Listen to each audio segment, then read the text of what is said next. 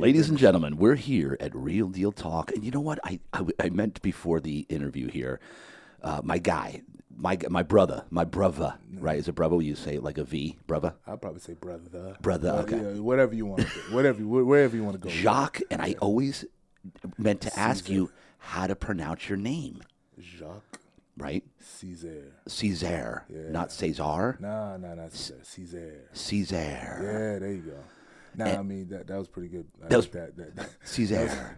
It was a little bit half half like uh, 70s uh, porn voice, and then the other half is like you know uh, a, a pilot on a plane.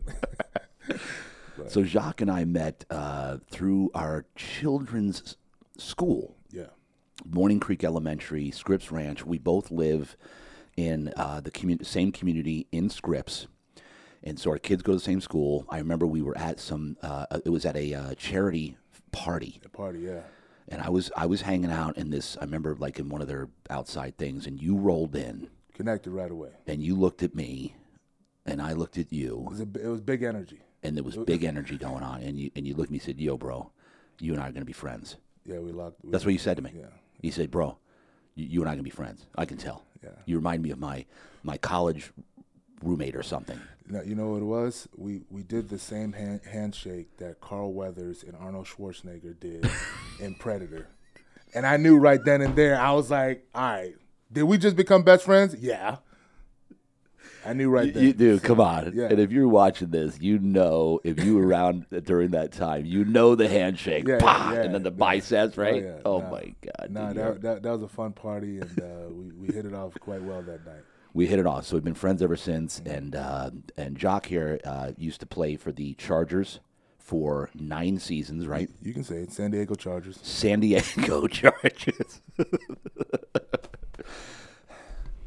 you know, do you think love them. San Diego deserves a football team. do you think they'll ever come back? Um, I, you know, I don't know what the rules are and things like Yeah. that, and um, you know, things happen. Things happen. And, uh, shoot, shoot, the Rams came back. So you totally, you totally, you totally, you're not answering that question. Hey, that's hey, it's none of my business. It's Uh, none of your yeah. business. Yeah, they, they, All they- right. what I love for the San Diego Chargers come back, absolutely. San Diego deserves a football team. I agree. You know, and we, we were rolling back in the days, and uh, it was great football, and it's the city was alive. and Alive. it was just it was fun. It was a lot of fun. LT, LT. Shawne Merriman, Shaun Phillips, Yeah, Luis Castillo, yeah. Jamal Williams. You know, it, Yeah, was, you- it was a good time. It You can't time. duplicate Philip Rivers, Philip Drew Rivers. Brees. Come on, man. Albert Drew. You can't duplicate the energy. Oh, Gates, Man, bro. Come on. You See that? See, you can't duplicate an energy that a, a, a solid football team can bring to a city. You know what I'm saying? Right. Yeah. Yeah. What was the problem? Like, what was the problem? And, and we're getting on a tangent here already. A little bit. But, but, but what was why we just couldn't fill the stadium? There wasn't enough money involved. I don't know what. There's too much to do here in San. What's the theory? I think I don't know. There's I- too I- much to do in I- San Diego. I feel like the, the the yes, there is a lot to do in San Diego. Right. But I also feel like when the the whole stadium thing should have happened when we, when the Chargers were winning. You know, 04 they went 12 and four. You know, we went little hiccup in 05, but then. You know, 06, 14 and 2. 07, AFC Championship game. 08, you have that walk-off run by Sproles versus the Colts. You know, so we have all this momentum. The city's alive. It's electric. That's when we should have tried to get a stadium. Right, You know. right. Um, I mean, you know, it's it's it's unfortunate that they left. You know, it's unfortunate that they left. It's unfortunate for the city. It's unfortunate for youth football around here. Yeah. You know, I, I thought you know one of my favorite things to do was go to some of these you know Pop Warner fields, AYF fields, some of these high schools, and and just pour into the kids and, and, and let them see what a professional football look, professional football player looks like, or just that you know you know being around those type of people that inspires kids. Yeah. And uh, it's unfortunate that that San Diego doesn't have that that anymore. It is, and now that you're talking about it, I'm like, I'm bummed about it. Before I didn't even care. Now, now, now you got me all, you got me all up in my feelings about it now. Yeah, you know, because you're right. Well, uh, being you know, right now I'm, I live in Houston, and and being in a city that I- I mean, that you want to talk about a whole county that absolutely loves football. So There real quick, nothing- real quick, tell the listeners and watchers, you're uh, defensive line coach for Houston Yeah, Texans yeah, now, I'm right? I'm- okay. Yeah, I'm the defensive line coach for the Houston Texans. Nice. And um and, and Give me the whole atmosphere. Just crazy. Yeah, just people love football. Wow. You, you just you're you're in a you're in a. I mean, the whole state loves football, but yeah, it's, uh, particularly in that area, they just love football. They take it very very seriously, whether it's seven on seven, um, you know, uh, spring ball, whatever it may be. They absolutely love football, and um, you can kind of feel and see the difference when people are talking about okay, this is a die-hard football town as opposed to well, there's a lot there's a lot to do in San Diego. Right, that, that's the theory, right? There's too much to do here. Yeah, well, I mean, the beach, the weather, the weather, the weather is beautiful. It's beautiful. It's the best.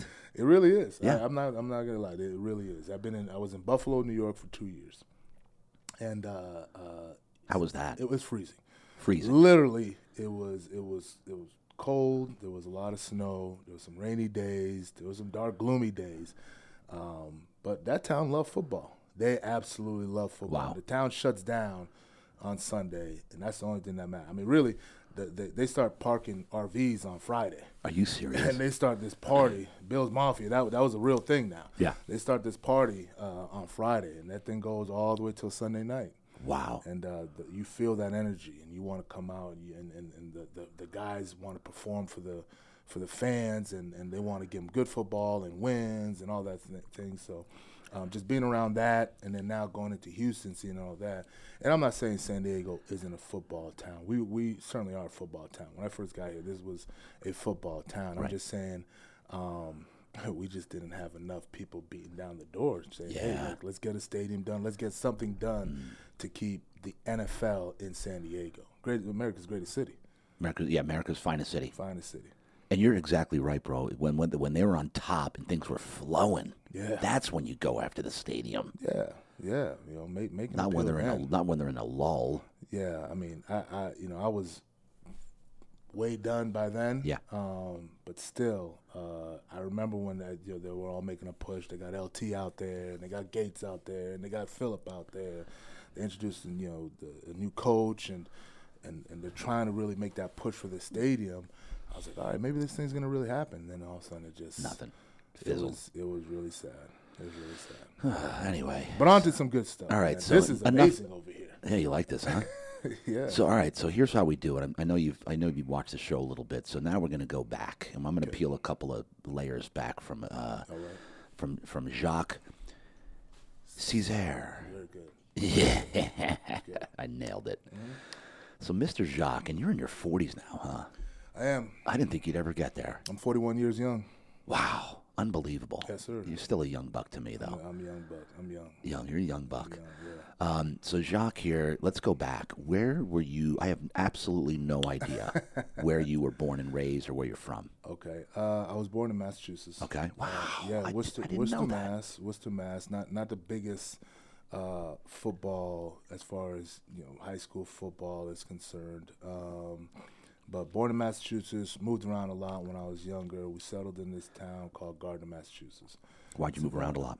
Um, yeah, you know, I my parents were young and they were just moving all over the place at the time. And, Yeah. Uh, From city to city or state oh, to no, I state? mean, shoot, we'd be in uh, Michigan one year. Really? I living in Ohio, South Bend, Indiana. You're kidding me. Uh, lived in uh, New York, Jersey, Connecticut, Massachusetts. Just moving around. Just For what? Just trying to find, just trying to find a spot to stay. Really? Yeah, and just, just, just Jersey? raise a family. You know, we a family of five. Parents are, were immigrants. They're hardworking people. Um, you know, mother worked sixteen hours. Okay, tell me about the immigrant thing because that's where the, the last name came from. Yeah, yeah. My parents are from Haiti, and Ah. uh, and uh, so they, you know they were immigrants, and uh, yeah, they, they didn't know anything about football or basketball or anything like that. They knew soccer, you know. But I mean, I was a pudgy kid. I wasn't getting on that soccer field. There's no way. Way too much running. All right.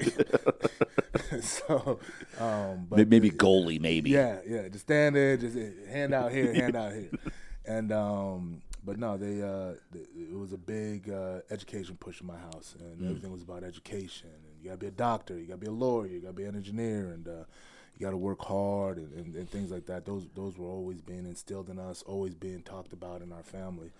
And um, uh, you know, me and my brother, once we kind of settled in one area, we started getting into organized sports. I'd say around like fifth or sixth grade. Fifth or sixth grade. And, and how is your brother younger or older than you? He's two years older than me. Actually lives in Scripps himself too. What? Yeah, coaches at La Jolla Country Days. You're kidding the, me. Yeah, coach at La Jolla Country Day. Carmes is there, one of the best offensive coordinators in San Diego. Um, That's him. That's him. He said, uh, you know, he had. Uh, What's his first name? Carmi. Carmi. Yeah, yeah. He had uh, Braxton Burmeister over there. I think he's at San Diego State now. Um, Wow. He's at a few quarterbacks over there that's have broken some records. So he's a big air raid guy. So Wow. And Yeah. so both parents were from Haiti. both parents from Haiti, both you know hardworking people, moved around a lot. Finally settled in Gardner, Massachusetts.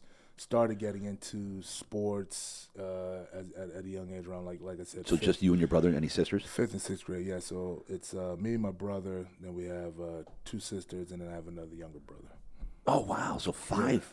Yeah, Five five, total. Yeah, Five Wow. in total. Yeah, we, I thought we- you were including the parents in the five. No, no, no, no, seven with the parents. So, Yeah. yeah, it was a lot. It was a Wow. lot. yeah, there was a lot of people. So, um, but uh, yeah, it was then in those early stages, fifth, sixth grade, that you know started playing sports, and uh, you know a lot of a lot of parents always ask me, you know, how, how did you you know make it from a small town and then get to the NFL and play for so long in the NFL. Now I'm a coach and things like that. And uh, you know, one piece of advice I always give parents. Yeah. I always give parents. I say, you want your kid to, you know, quote unquote, make it or Yeah. like that. He's gonna have to want it himself. He or she is gonna have to want it themselves. Right. They got to go after it themselves, and that was the biggest thing. Now, did I have somebody pushing me? Yeah, my brother would push me every every step of the way. You know, those days when I felt like ah, I don't want to do this anymore, I want to quit. My brother was there to push me over that that hump. Yep. And and, and you know, we, we always we me and him have this motto: keep it moving. Keep it moving. Yeah, keep Yeah. it moving. No Keep matter moving. what's going No matter what. on, life is gonna throw all types of crazy stuff at you every day. Keep it moving. Yep. Just keep it moving. Stay consistent. Um, you know, have a goal, have a purpose. I think me and you were talking about that earlier. Right. You know, have that purpose and and, and have that drive and go after it. Um, a lot of parents think they can just will their kid to to to make it, and that's not the you know that's not the point. I, Yeah. I don't want my kids to play sports to play fr- professionally. Right. I You want don't. them to play. No, I want them to play sports because where else are you going to learn that much discipline? Okay, that much structure, how to work hard. You get knocked down, you got to get up now. You know, there's so many things about youth sports that can impact young people's lives. It's, it's, it's crazy, but we as parents, we as people, all we think about is the end result, professional. You know, I want this kid to play professional sports. No, that's not the thing. Make them fall in love with the, the process. The process is what's going to make them be successful later on in life. Because no matter what, you know, sports is going to end. Yeah. No matter what, Right. sports is going to end for for everybody. No matter what, sports is going to end. When it does, you know, you're going to have to have something that you really truly love and want to. Not even. I don't. I don't like to use the word fall back on. I'm just saying something that's going to make you continually grow. Yeah. Yeah. You know, if you ain't growing, you dying. You're dying. That's right. and, and to your point, bro, this is a great topic. We're going to go on this for a little bit. We're gonna we're gonna flow on this because it's I got, I got goosebumps talking about this because I we t- I talk about it all the time. You really do have. I goosebumps. do. I thought it was just cold in here. No. Like, can we get a? Can we I'm fired up about- in- uh, I'm okay. I'm fired up that this topic came up because you you hit it right away, man. Everybody, this the educational system Right. is completely flawed at this point. Yeah. In school, they're teaching them how to basically do well on a test. Right. Sports, organized sports, is where you actually learn life lessons. Yeah. You just said it: discipline, respect, mm-hmm. how to take direction, how to work with teammates. Absolutely. You're accepted by a team. Mm-hmm. You're being accepted. Yeah. It, that's that's what life's about. Is all the things that are taught in sports. Mm-hmm. You don't find that in school. You just don't. Yeah, you got all these different teammates, Yeah. all these different cultures Culture. coming at you, and uh, I mean, it's just that. That's why I want my my my son and my sons and daughter to play sports, is because that that what they're getting every single day, whether it's on the softball field, baseball field, basketball, football, soccer, whatever it is, what they're getting every day is literally setting themselves up for success in the future. Correct. And so, to me, yeah, I mean, the sprinkles on the cake. Okay, kid has some, you know, exceptional qualities and, and ability, and that pushes him towards, you know, being a star in high school. Great, more sprinkles on the cake. Okay, Right. now this kid can get go to school. I'm not even talking about a free education. He just can just, you know, some team wants them on the team, so he can partial scholarships or at least, you know, take out some loans, yada yada yada, so they can go to school, four year university. Great. More sprinkles on the cake. They get a full scholarship. Shoot, now you know that money that you're saving up for your kids. Okay, now that's that. That's your vacation fund. That's now you get to go and relax with that, yeah. or you can just give that to them so they can start life. Yeah. But either case, you know, it's less than one percent. Yeah, I was just going to say. I was just going to literally say, what are the odds? yeah. yeah. And and and again, um, you know, it's like, it, and and not only that, not only the the structure, the discipline, the mm-hmm. honor, the the into the how to take direction, how to right. be because in order to be a good leader, Jacques, would you agree with this? Mm-hmm. You have to be a good follower. You have to be led. You somebody you have to be able to be led in order to lead. Yeah, I mean, uh, uh, right now, so uh, being the defensive line coach, I lead uh, 14 men right now, uh, possibly more for for training camp, and and to me, there's a couple things about leadership that are important to me. First thing is leadership is inspiration. Okay, I got it. I, I to, in order for me to be a leader, I need to be able to inspire you to do something you don't want to do. Correct. That's that's the first thing. Second thing, leadership is is best coupled with performance. You better be able to do something, bring something to the table, in order to say like, yeah, I'm one of the team leaders. I'm a guy that's gonna uh, be a leader. And you're right. Part of leadership is servant leadership. Okay, you better be able to humble yourself enough that I don't know all the answers, but together we know all the answers. Right.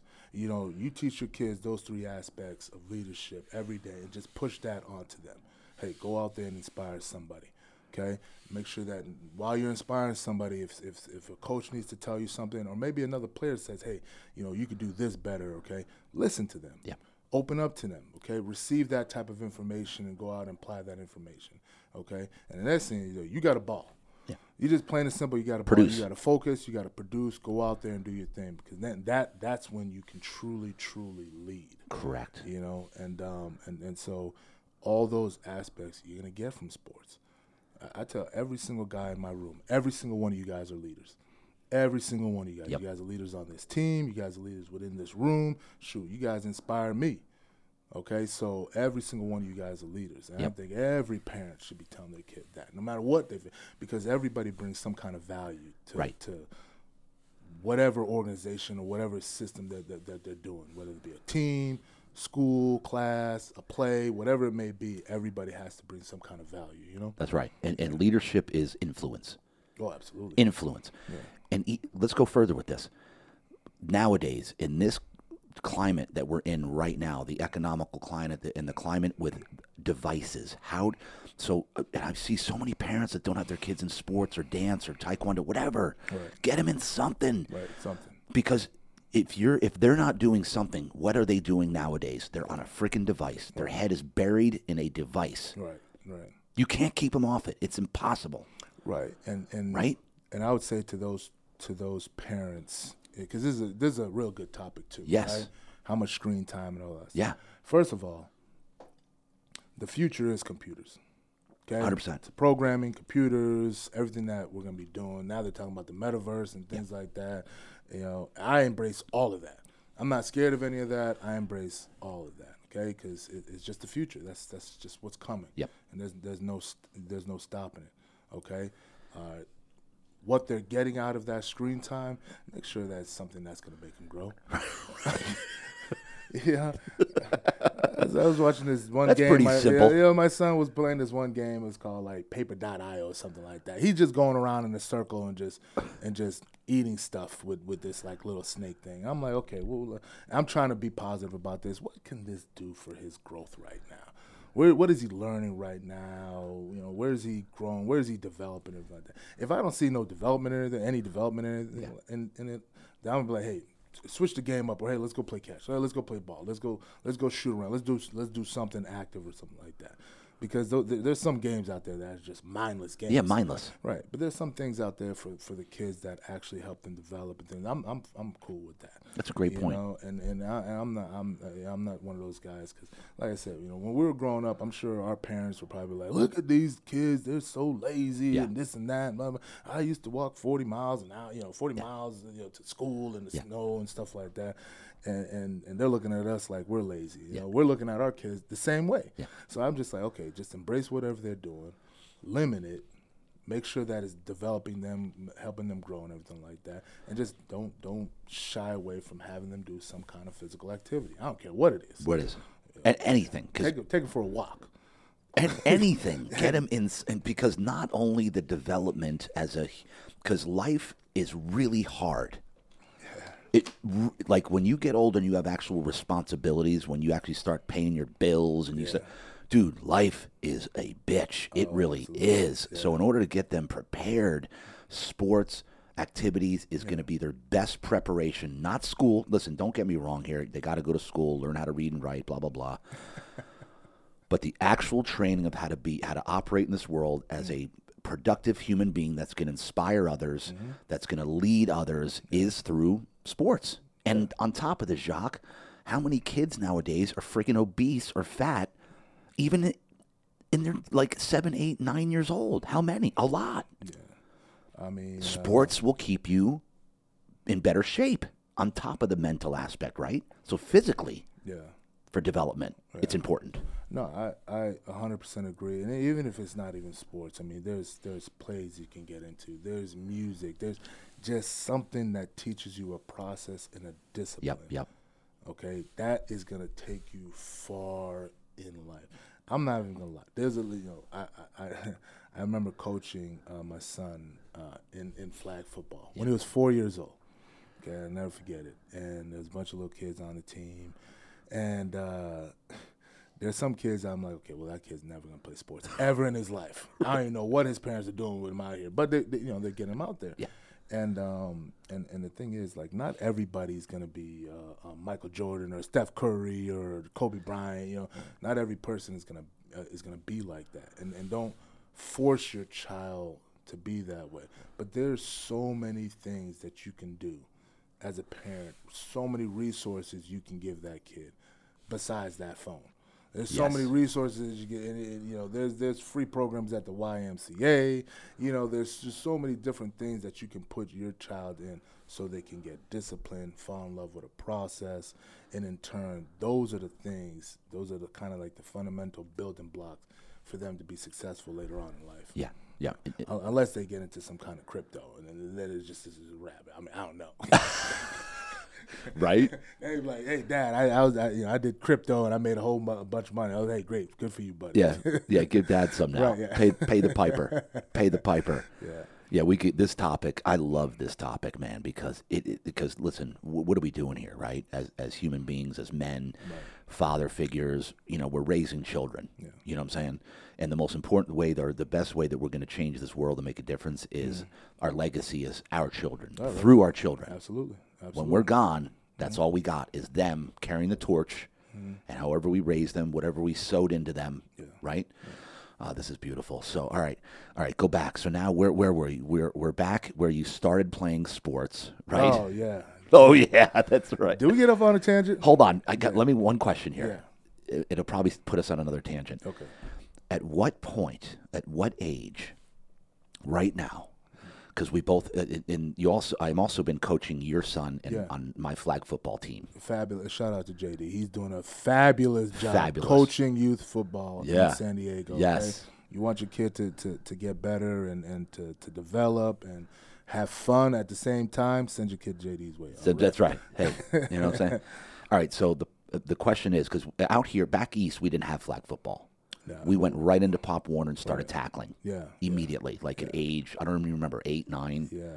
Yeah. Uh, uh, absolutely. Yeah. Okay, so nowadays, Jacques, coming from an NFL football player, Oh, geez. Here we go. all right, what age do you feel right now is the time that's appropriate for them to put pads on and start hitting? And don't just answer the macho right away. No. Give uh, it to me. Uh, when they're ready. When they're ready. when they're ready. Because Corey Withrow, your old teammate, right, Yeah. Mhm. was on this podcast and he shared his insight on this exact topic. What do you say? I'm not going to tell you what he said. high school. No, would you stop? No, no, uh, no, because some some people say He had a number. He had an Yeah, actual age. Yeah, where where don't do it earlier than this because there's no reason to. right. And, and here here's How do you know when they're ready? Here's my thing. Okay, I, I've I've been around sports my whole entire life, Yep. youth sports and everything like that. They're just not hitting that hard at a young age. Right. And some are, some aren't. Some are better than others, and everything like that. There's some kids that might just be standing out there. Um, when a kid is ready, when a young boy is ready, and I think, I think, uh, you know, little girls and boys, I mean, anybody can play football. Yeah. if they, if they want to. Right. And I think it's one of the best, you know, it, the greatest sport in the world that gives you all that you want, all the things that we just talked about, that little microcosm of life that that that shapes uh, young young men and women, are all right there on the football field every single day, whether through practice, film, uh, games. You're gonna learn some kind of life aspect Yeah. on the football field, and um, and, and for me, I used to think about this all the time because you know I have, I have sons, and, and right now one of my sons is, is ready. He's like, "Hey, Dad, I want to play football." And his mother's not ready for him to play ball or anything like Mm. Right, that yeah. yet. And, and and for me, I, I I never wanted to. He's playing flag. yeah, he's playing flag, and, Okay. and- but I've never wanted to be the, the the dad that said, "No, you're playing this, you're playing that." You know, whatever. I, I just like, hey, whatever you want to do, I'll support you. I'll Right. get you all the resources that you need. I'll, I'll support you, but you know, you got to work though. You got to you know go out there and, and, and, do your your very best. And um, I just feel that it's it's up to the kid. If the Yeah. kid if the kid feels like he's ready to go play ball, let him put some pads on and go play ball Okay. you know, and and uh, you know we've been doing this for a long time. NFL football has been around for a long time. Yep. There's been a lot of guys um, that have been playing for a very very long time Yeah. at, at a young age. Uh, like I said, I started playing ball when I was in fifth grade, sixth grade. It was fifth grade. Sixth- yeah. and and pads on everything. I, I'm pretty sure uh, my first year playing football, I just was just staring at the cheerleaders the whole time. I just, I don't think I did anything on the football field. Uh, Again, you life lessons. Coach had me out there, and I was just standing there like, "What do you want me to do out here?" You Yeah. know, and, and you know, I wasn't ready. You know, but back in the day, they just threw you out there. Got you it. know? But my- yes. if, if if you have a kid that says, "I'm ready to play tackle. I want to play tackle," now he has some kind of like purpose. He has some kind of drive. He has some kind of reason where he feels like he's ready to go and take a next step into life. right. Yeah. You know, that that's that's a big step when a kid says, "Hey, I'm ready to put some pads on and and you know have this contract with this other guy where we just bang heads for you know the next you know 20, 30, 40 minutes or whatever." That, that's that's a big step for a young kid and whatever young um, you know young woman or a young uh, lady or male that says, "Hey, I'm gonna go out here and do that." That's a big step for them to take. Yeah, and so, big. who am I to say, "No, you're not ready"? What, what did I just do there? Yeah. I just I just told him, well, now he's to be unsure of himself because he just came up with a thought process in his head, or she came up with this thing like, hey, I think I'm ready to go do this, and all of a sudden now here comes the person that I trust the most, the person that loves me the most, and they say, no, you ain't ready for that. Yeah. It puts doubt in their head right away. Yeah. So my kid says, hey, I'm ready to do this. Yeah, go ahead. It's okay. Let's do it. Go ahead, because I don't want my kid when they're done, when they get out, get out from under my payroll. Okay. Love you guys. Yeah. All right. When they get out from under that and they go out into this world, I don't want them to fear anything. Right. Okay. I always tell my kids, fear, false expectations appearing real. Yep. I don't want them to fear anything. Fear and doubt stop more people in this world from being great, from being who they want to be, from from going out and treat, achieving everything they want in life. Fear and doubt have more to do than that than anything else in the world. So I never want to foster any type of fear and doubt in my children Yeah. at all. Love that. What's whatsoever. Zero. Whatsoever.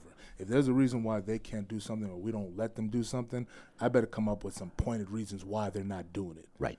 You know, because if they say, "Hey, I'm ready to do this," yeah, go ahead, go do it. I love that Have because you, you know what the number one trait for a, a great leader is? Like people are going to follow Mm. confidence. Oh yeah. Confidence, right? If you have when you follow leaders that are freaking competent.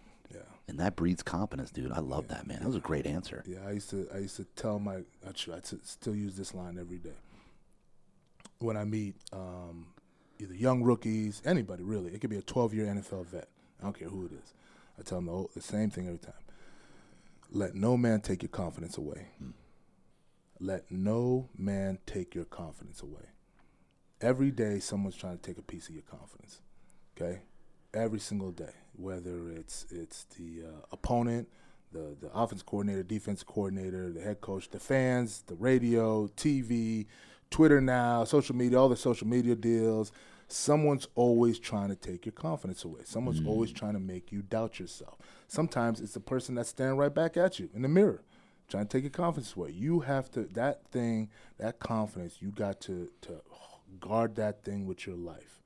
Okay Yeah. because like I said, fear. Fear causes people to not want to do things. It slows them down, doubt, all that stuff. Just be confident no matter what happens, I'm good. Yep. Keep pushing forward. No matter what happens, I am good.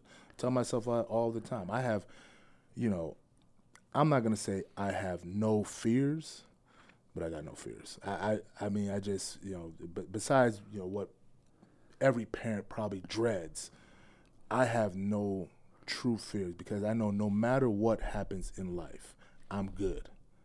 I'm good. I'm betting on myself. Yep. Bet on myself. I'm good. I can tell right now, walking around all you know this this whole shop right now, that that's your mentality.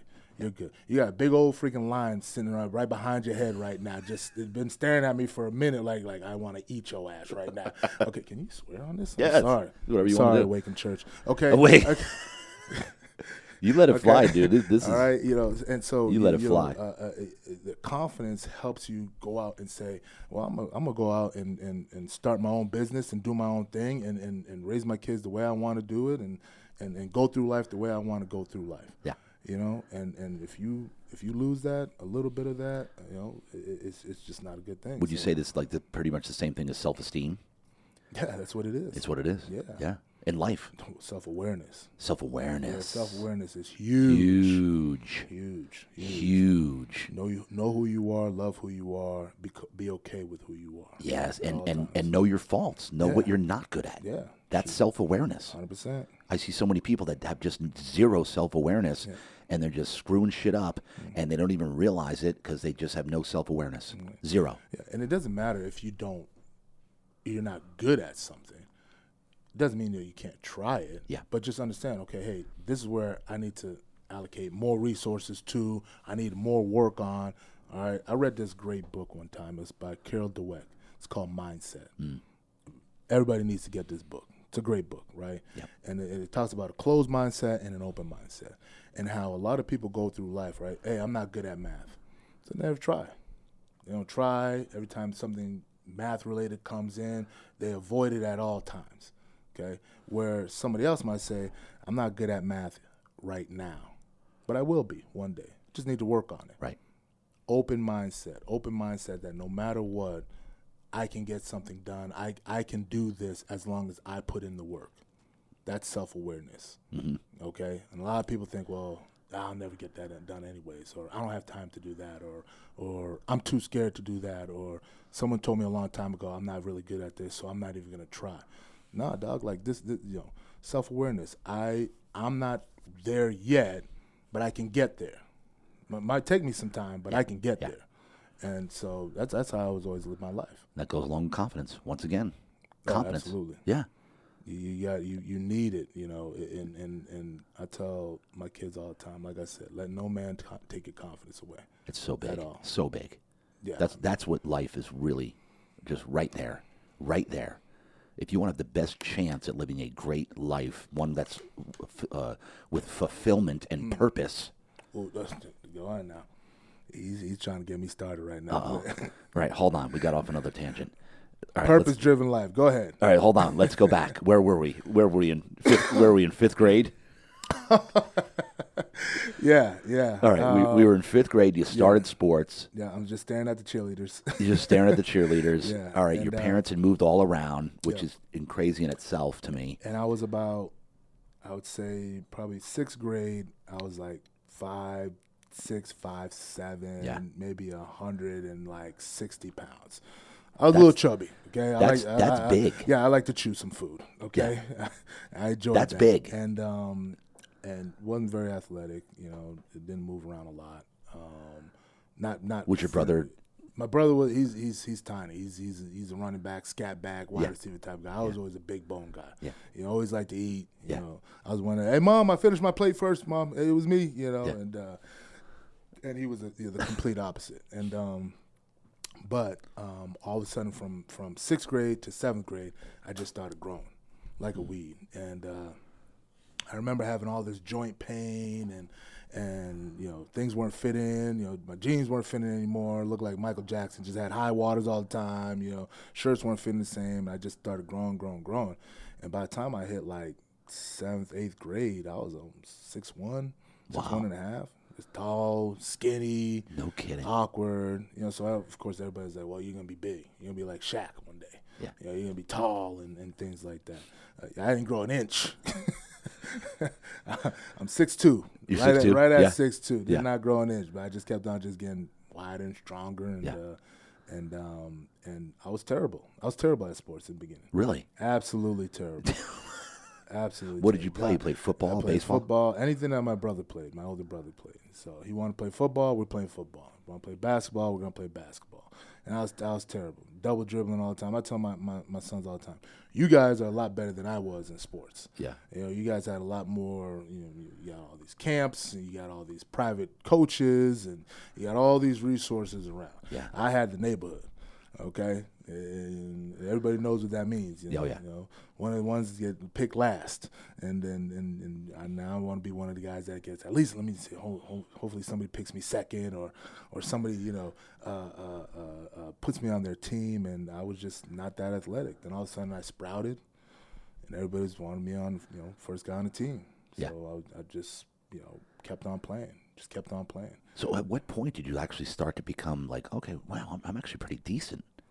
You know, it's a, it's a funny story, and I've told this story before. Yeah. And it was actually uh, it was it was confirmed by many people, and it was actually it's been it's been in newspapers and things like that. Um, so, like I said, I was really tall, and I swore I was gonna be a basketball player.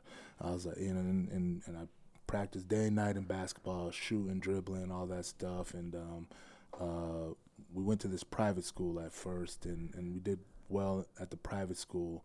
Um, we had to leave for for some you know different reasons. We had to leave the private school, went to this to this other school, Gardner High School, where I graduated Yeah. from.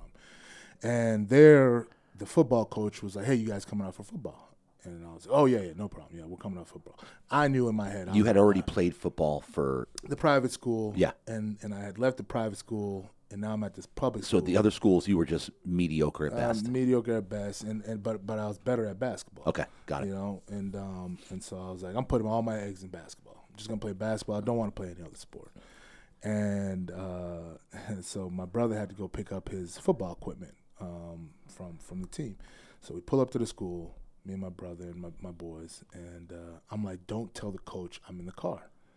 I was like, I'm not coming out for football. I just I want to play basketball. I want to develop there. Okay. And my brother's like, yeah, yeah, I got you. You're good. Okay. So Right. so I, I, I kid you not. I hide in the back of the, the the back of the car. We had this red minivan. It was when minivans first came out. Yeah. We are all we are all riding around in my mom's minivan, and then you know, and so I'm over there. It's I remember it's my sophomore year in high school. I'm hiding in the back of the, the car, and uh, my brother goes in to get his equipment, and the entire football team comes out, coaches, players, You're kidding me. and they're all like, "Get out of the car! You're playing football." And I'm like, "No, no, no! I'm not playing football. No, I'm good. I'm good. Uh, no, you're playing football. Okay, I'm 6'2", 185, 190 pound sophomore. Like, you're gonna play football." Yeah. And I was like, "Oh man, fine, So, fine." so this is going into sophomore year. yes. Okay, go. So I'm like, okay, fine. I'm, I'm, going out for football again. And I, and I had told myself, I had prepped myself that whole summer, like, you ain't playing football. Like, just shoot, you know, work on basketball. And so now here I am. I'm getting football equipment. I'm just like, uh, I don't want to do this right now. Like, what, what am I, what, what am I doing? Like, I'm a basketball player.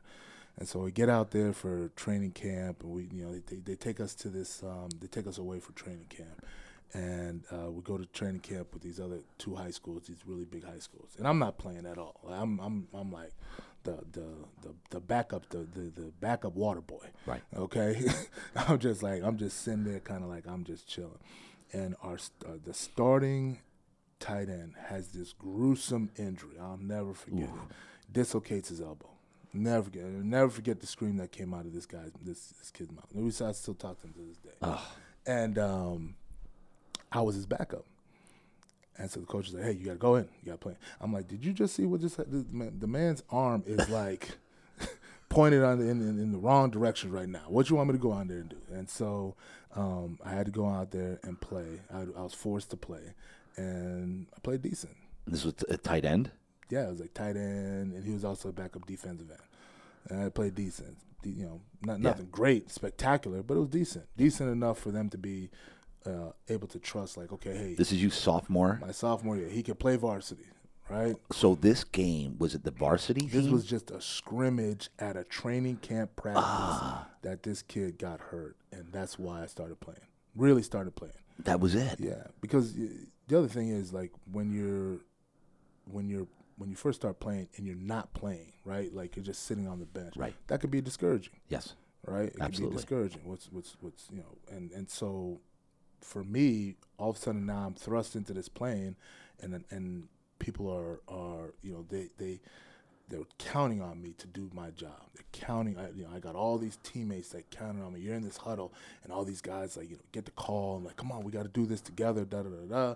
And so I don't know. There's something about that, that accountability, that that fact that I had all these guys, all these guys that I went to school with, that I was cool with, that I've known for a long time. That all of a sudden like now they're counting on me to do something. I was like, I'm not gonna let them down. Right. So I just did, did the best that I could, and then every year from then, I just got a little bit better and better and better. It wasn't one of those things where I was the greatest thing since sliced bread. I mean, by by the time my senior year came rolling around, I was I was being recruited by a lot of. Uh, it was the old, old Yankee conference. Yeah. Uh, UMass, UConn, Boston University, which which dropped football that year uh, Northeastern, uh, you know, New Hampshire, Maine, those those types of schools, and um, and uh, I, I, for whatever reason, uh, I did not get into those schools. And and at this point, how big were you? Six two, what? Six one, six two. About 205, 210. 252. This is senior year. It's my senior year.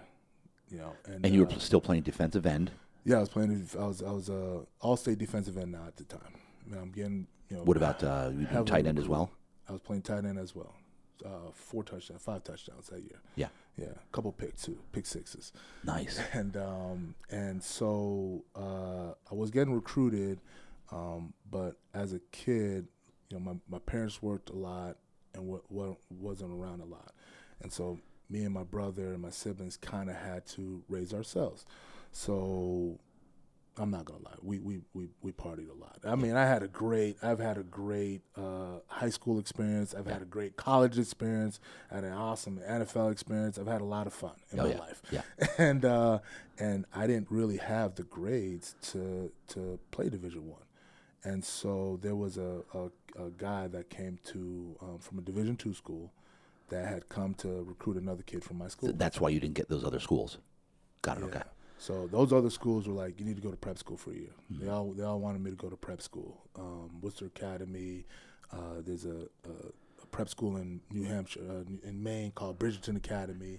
Um, there's Hargrave Academy down in, in Virginia. So they all wanted me to do prep school. But for me, I was like, no, nah, I want to go to college. And so why college. why would you say your academics they, they weren't that good? S- slipped at the time. Yeah. Um, because I didn't plan myself that simple. I, I, listen, it's self awareness and just honest. You gotta be dead honest with yourself. I didn't apply myself. It wasn't like I, I couldn't get, do the, the the work. It was just, you know, uh, it wasn't enforced upon. Uh, it wasn't forced on us at the time. Yeah. Um, we are winning a lot of games. We are really good. We won a state championship. Um, and and I, at the time, nobody was telling me like, well, hey, you got to have this type of GPA and do this on the SATs to in order to qualify for Division One. I just thought like, hey, you just, you know, you're good at ball. They're gonna you're gonna sign a letter of intent. You're gonna go to school. So um, so I don't get into any schools that that that I want to go to, and this Division two coach is like, he he knows like, okay, hey, we can probably get you into school. Um, would you be interested? And I'm like, well, I'm not, dude. I'm not going D D two. I mean, come on now. I'm, What school was it? Yeah, it was it was Southern Connecticut State University, and the guy's name was Mike Dodge. Mike Dodge. Mike Dodge. I'll never forget it. And uh, he said, we, you know, we would love to have you if that's a possibility. I was like, sure, buddy, no problem. I'll, you know, I'll see you in the next life. You know, I'm, you know, I'm not playing D2 ball. And then I found myself without without a home come, you know, after signing day. Everybody had signed, you know, all these because I, I was on this um this, this super team in, in Massachusetts. So, you know, you go get your picture taken with all these other football players that you had seen throughout the year Yeah. that you had known about, you've been to camps Right. with and things like that. And so um, I uh, I'm like, well, I got to figure out something. So I called this guy Mike Dodge up. I'm like, hey, I didn't get any of these schools. Is there still a possibility for me to just take a look at your school? He's like, yeah, absolutely. So I drive down there. I take a recruiting trip. You know, they show me around. They give me the tour. You know, they wine and dine me and everything like that. I'm like, all right, you know what? I'll stay at this school for one year. Then I'll transfer to one of those bigger schools, and I'll be good to go. Go to school, sign my letter of intent, end up at Southern Connecticut State University, Division two school, and I showed up on campus 220, right, and uh, I left 305. What? Yeah, yeah, Camp? yeah. I showed up. No, no, no. I'm talking about after those four years. Oh, four- Yeah, okay, yeah, God, yeah, was yeah, yeah, four years. Yeah, so I showed up my freshman year 220, left my senior year 305, and just kind of just put the work in. I had a, I had a head coach that believed in me right away. I mean, right away as a freshman, he's like, "Hey, you're you're you're going to be one of the leaders of the Right away. You're going to be one of the guys that that we count on." He would tell me that. Wh- what's his What's this coach's name? Do you remember? Mike Cavanaugh. Mike Cavanaugh. Yeah, Coach Cav. That name's kind of Coach, Coach. Oh, sorry, sorry, sorry. Rich Cavanaugh. Sorry. Rich Cavanaugh, Mike's his bro- Mike's his brother. Sorry, Got- I just, okay. I was just, I was just talking to his brother on on, on Facebook.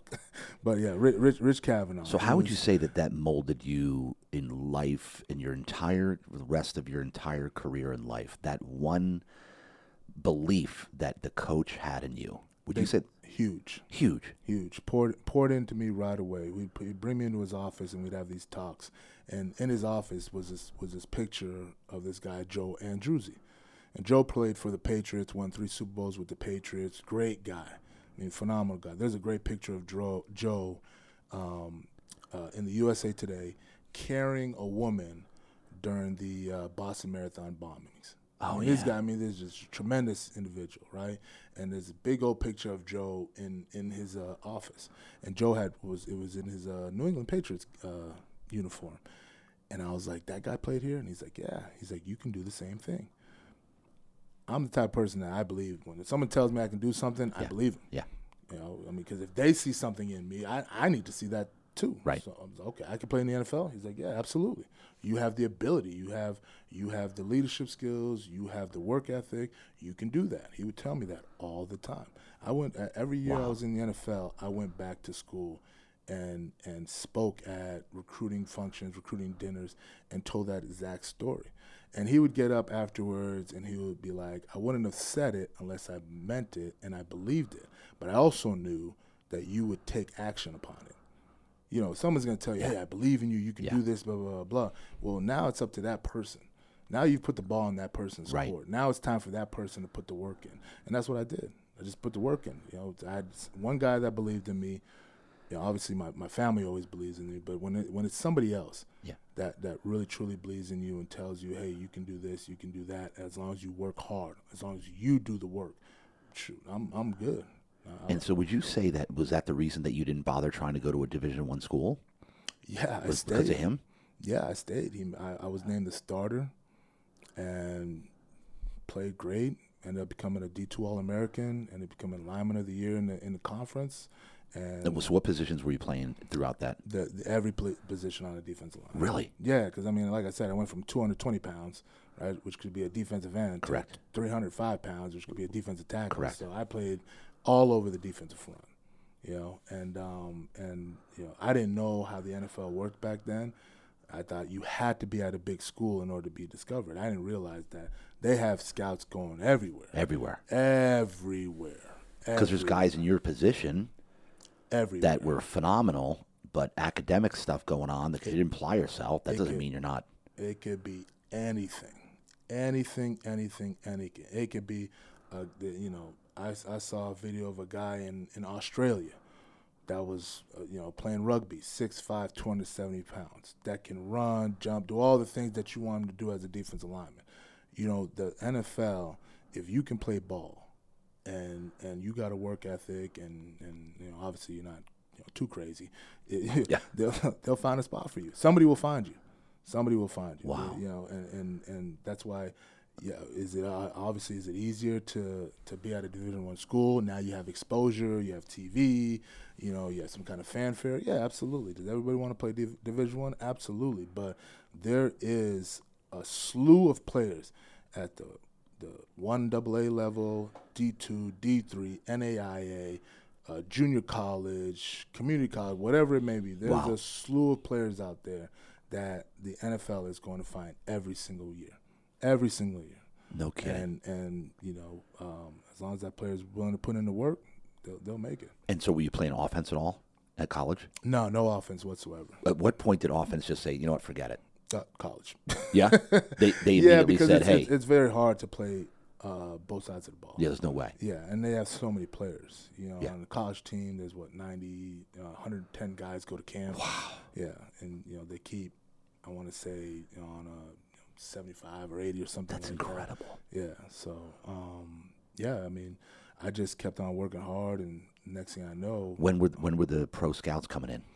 so my junior year, I had a really, really good year. My junior year, I had about 14 sacks, a whole bunch of tackle for losses, and uh, I remember my coach called me in my office, in his office, and he goes, "There's going to be a scout here tomorrow. He wants to get your height, and weight, possibly get a 40 time. You good with that?"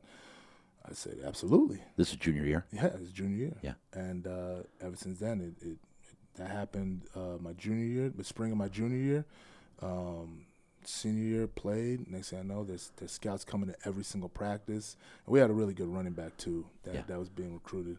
So there scouts coming to every practice, um, training camp. There were scouts coming throughout the the, the year.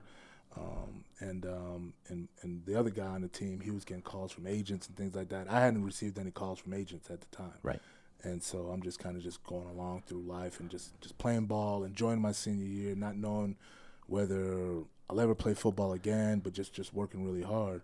And then at the end of my senior year, like I said, I was named uh, Division two All American. I was named the Defensive Lineman of the Year in my conference, and then I was named to a uh, All Star game in Texas. It's called the um, Cactus Bowl, Okay. and so I was named all those within a week. Yeah. And, you know, you were talking about, you know, I know you were talking about earlier, like how, how God works. Yeah. And um, and so all these things just get dumped on me within one week, Wow. and I'm and I'm being whisked away to to Texas to play in this All Star game. Where in, at this All Star game, you're in front of every NFL scout. They're all there. Yeah, they're all there, and it's all the D two All Americans, and we're all there together, and we're, we're you know getting our height, weight, we're running, we're doing one on ones, we're doing all this stuff. Then we playing the game. Um, I went away to train for two weeks in North Carolina. Next time I come back, I have a pro day. There's 30 NFL teams at the pro How did you play in the uh, the All Star game? I did pretty good. Yeah. I did pretty good. I think I had about six tackles. I don't think I had any sacks or anything like Okay. that. But I was, but nobody really cares about the game. They all care about the week of practice. Got it. Yeah, Ah, no kidding. all kidding. the scouts, yeah, because all the scouts are there for the week of practice. They want to see how you're practicing, your practice habits. They talk to you after the game. They, they, they, you know, they interview you, trying to get to. I'm not after the game, but they after practice. Practice, yeah. You know, they're trying to get to know you better and things like that. So, um, uh, you know, that kind of happened, and um, you know, next thing I know, I'm doing a pro day. I did a pro day for about 30 NFL scouts. And what's a pro day? Describe that. Pro day is is like the job interview of all job interviews Yeah. for any NFL player because you can do the the combine, which is a big job interview, but then your pro day is kind of like your last thing that you do in front of NFL scouts or NFL executives that tell them like, okay, this is who he is. All right, this is his body of work as a player. This is what he is as an athlete. This is who he is as a person. They combine all that together and they decide whether or not they want to take a chance on you. Wow. And that's it. Unbelievable. Next thing I know, um, I, I watched the NFL draft, the entire NFL 2003 NFL draft, um, and my name went on. You know, my name wasn't called. Yep. And um, which is which was a uh, a small blow Yeah. for about two minutes. Small blow to the Okay. confidence. Yeah. Yeah. Because you know you watch you watch the combine. I mean, not the combine, the, the NFL draft, thinking like, I mean, that's every kid's dream, right? Yeah. You hear, you hear your name. It doesn't matter if you're the first per- pick or the last pick. You want to hear your name be called. And um, at the time, I didn't know what that meant either. I mean, it was all these these firsts for me, right? Yeah. You know, scouts and and you know, all star games and and such things. And uh, all of a sudden now I'm watching this combine. I mean, this uh, this draft, and and I was getting calls too. I was getting calls in the fifth round. I was getting calls in the sixth round. Got calls. in What the would they seventh say when they called you? hey man, we really love you here. Stay close by. Well, you know, uh, if the you know, and, and I didn't know it at the time, but you know, they just they, it's like a recruiting call. They're calling you because they want to gauge your interest to see if if if if you they don't draft you, well they'll they'll bring you in. And so I'm getting all these calls. I got a call from Tampa. I got a call from New England. I got a call from uh, Tennessee, and I got a call from the Chargers. And they're just basically gauging what your your enthusiasm or Yeah, what what are you what are you gonna do if if, if you don't get drafted? What happens? You know, and uh, I, I remember all those other teams were like, "We may take you here, we may take you there. Uh, we we like you at this position."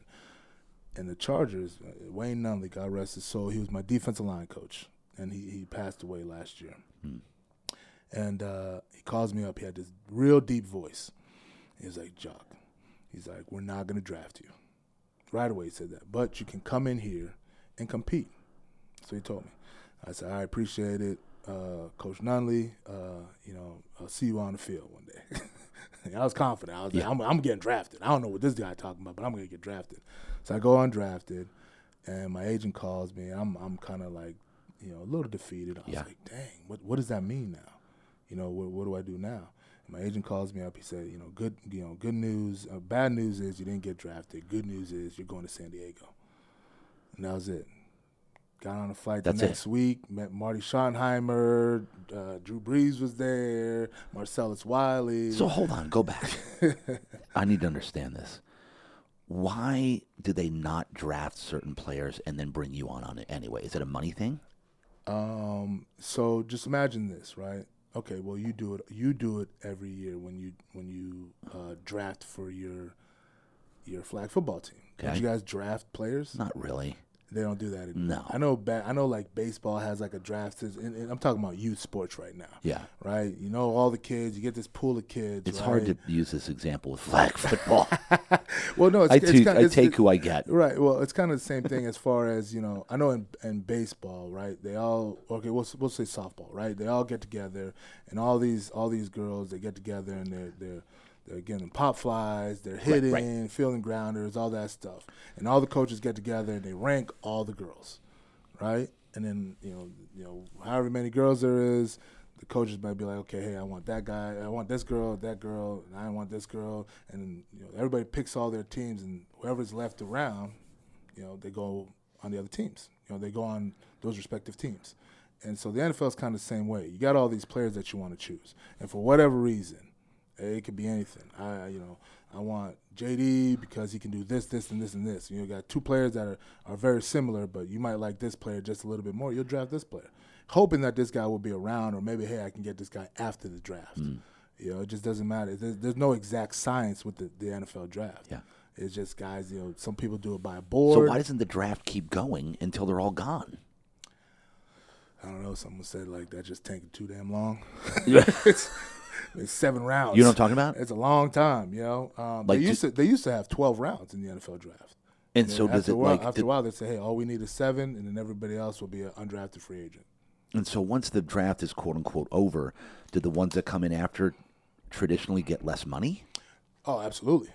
So that's what I'm Yeah, saying. so Is it a a dra- money thing? Like, hey, if we can get this guy for cheaper, let's do it. Yeah, yeah. I mean, it's kind of like that. I mean, it, it's it's hey, we didn't get this guy. He's still available. Do we want to bring him in?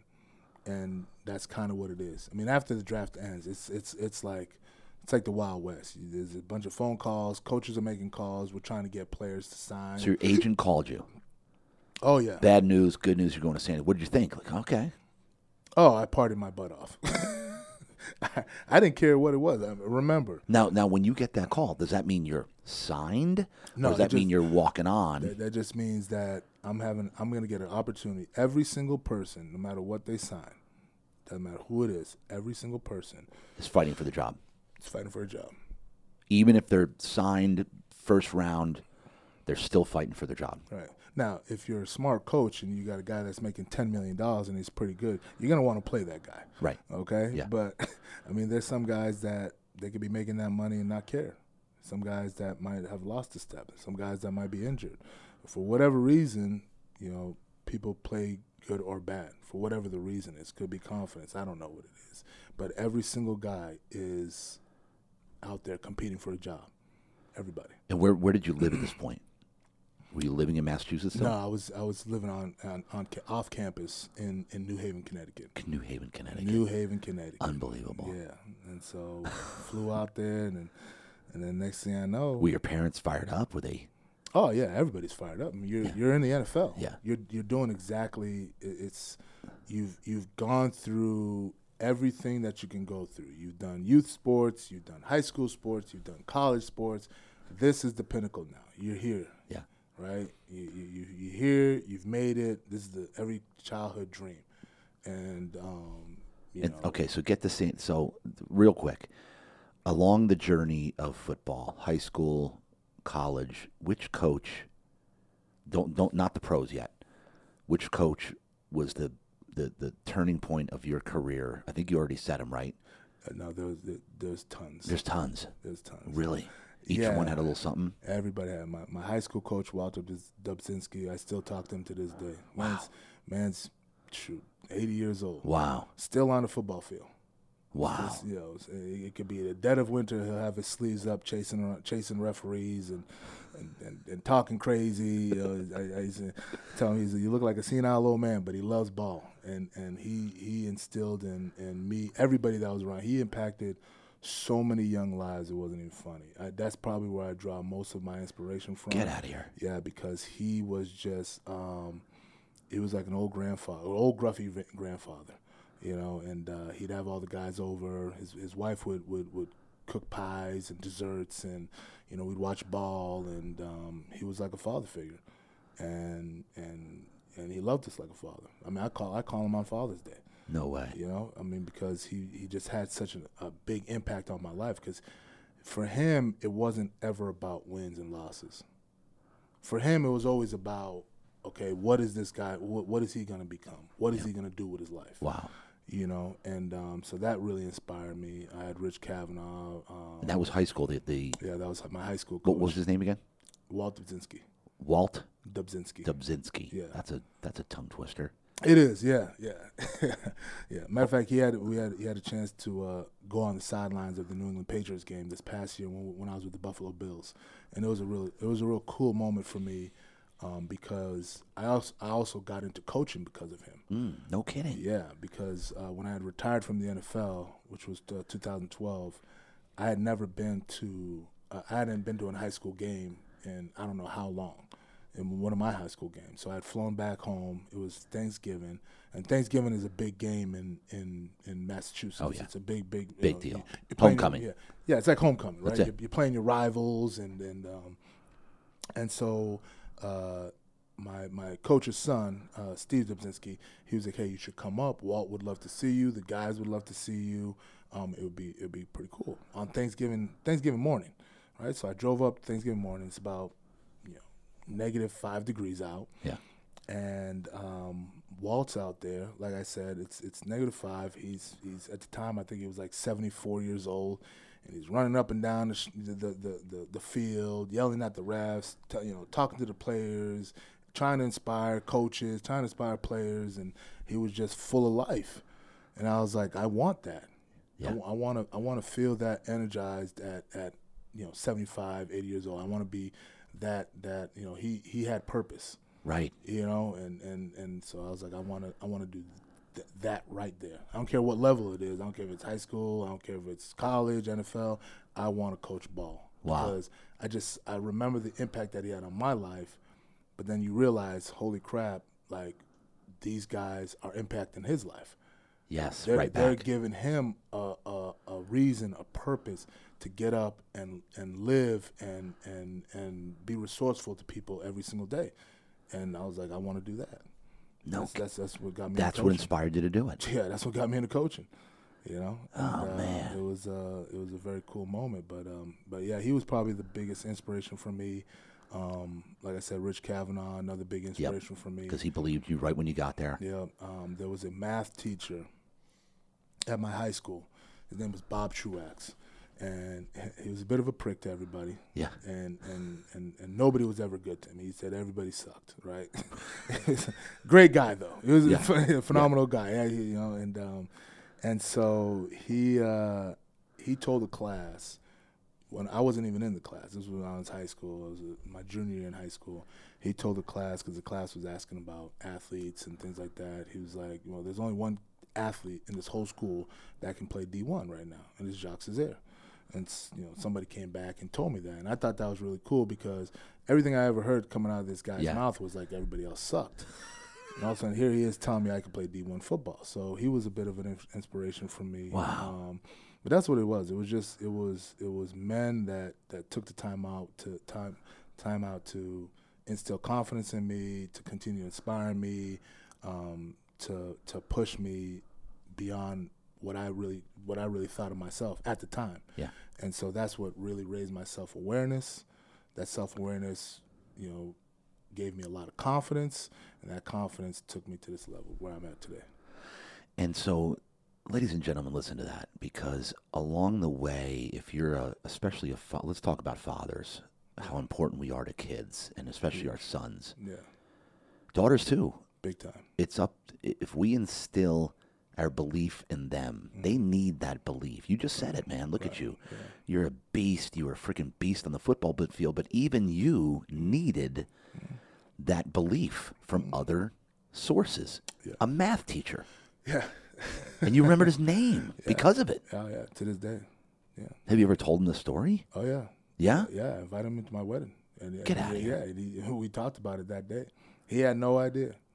He had no idea. Was, was he emotional about it? He had to be, no? Yeah, no, we, we we talked about it, and he's like, "Wow, that's that's that's pretty cool." He's like, he's like, I remember that, and uh, and he's like, I believed it. He's like, I just, he's like, I was just being honest. He's like, I believed it. And that one statement on the fly was everything to you. Oh yeah, Isn't that great? yeah. I mean, I I spend more time telling my kids they can do something Yeah. they can't do something. Absolutely. I spend more time instilling confidence in my kids than anything else that I can do. I mean, I tell my kids all the time I love them to death, uh, you know, but I spend more time on their confidence and who they are, you know, their Yeah. self awareness Yes. than any other thing that I can do. Because, as we said earlier, man, there's nothing more important than self confidence, self awareness.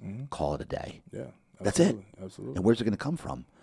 Yes, it can come from yourself, but it's got to come from somebody else as well. Yeah, Most importantly, to begin, especially when they're young, yeah, yeah. because they're all doubting themselves. Oh, absolutely. Because they, they don't know. They don't know. Yeah, They have no idea. And and I've seen, and honestly, I, I, I take from everybody, right? And I'm always, I, I meet a lot of people all the time. I know a lot of people, and and and I mean, I've seen a lot of parents, and I always just like to watch. I'm a big observer. Yes, me too. And and and uh, and there's a lot of parents out there. I've seen parents that they're they're very very lax with their kids, and they're not on top of their kids a lot, and they just they just let their kids just live life and learn and, and make mistakes and things like that.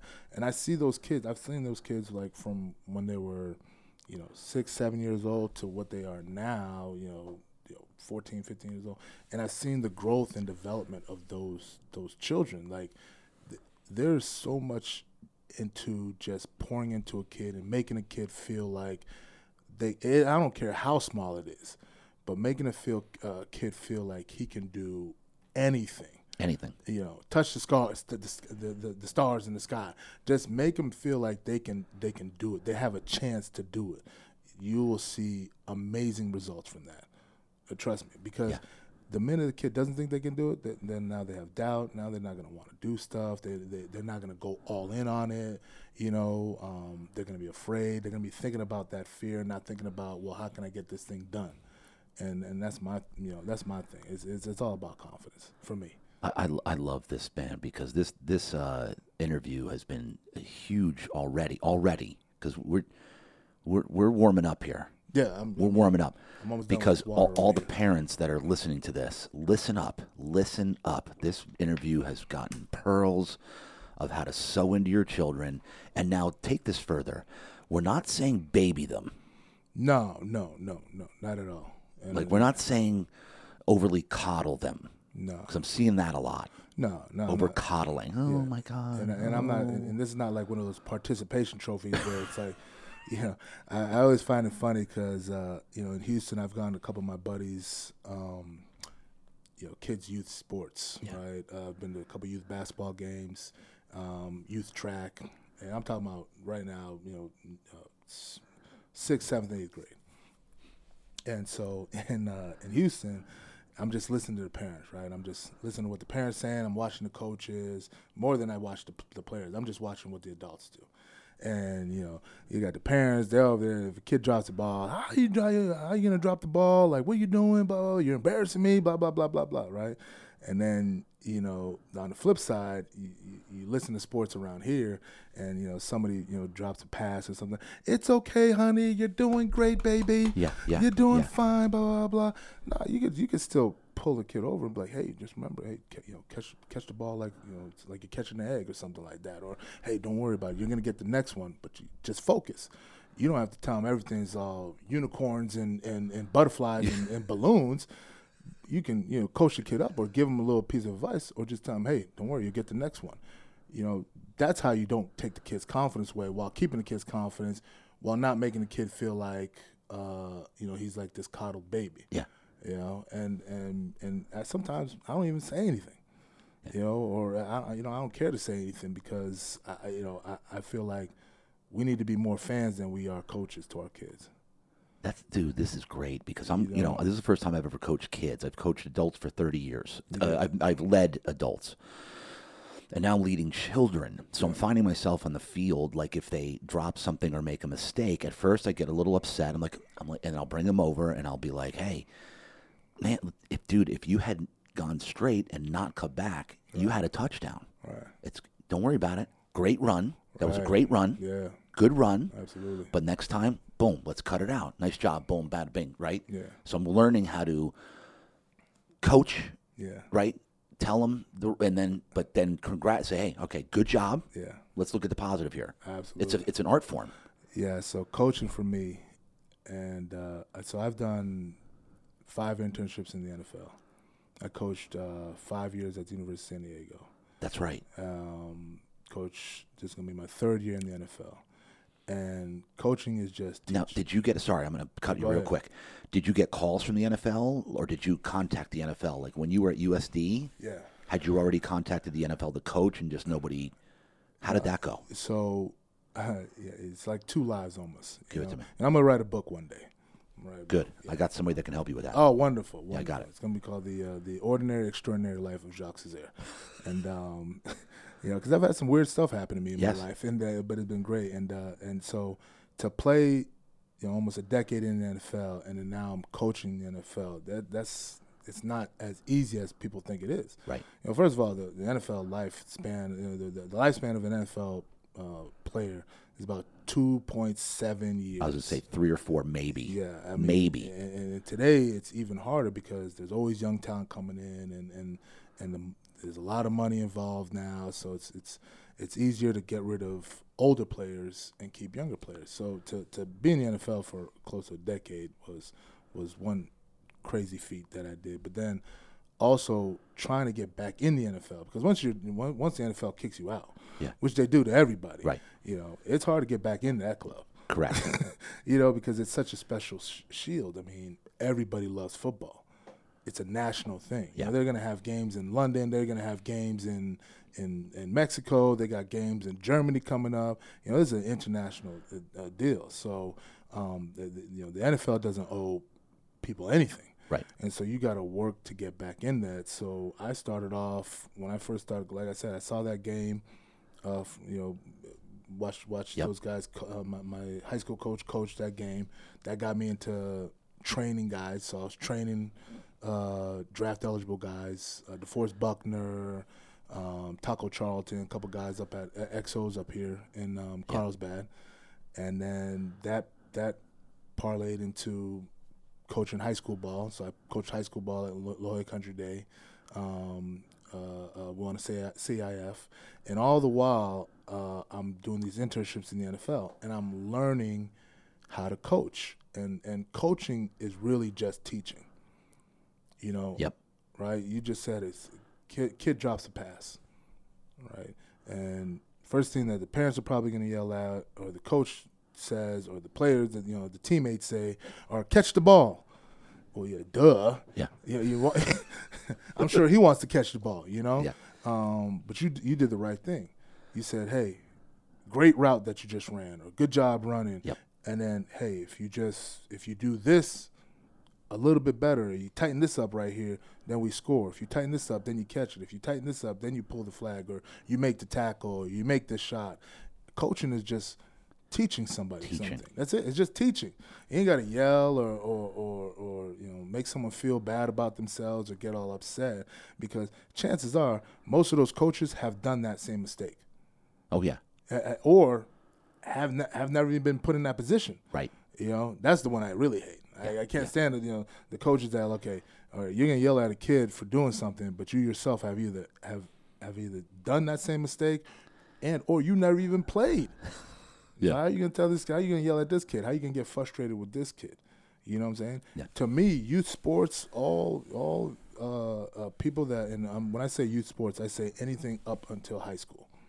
Okay, because Yep. in high school it becomes real, and that's a whole nother animal. But youth sports, you better you better hope that you are inspiring that kid to love the sport.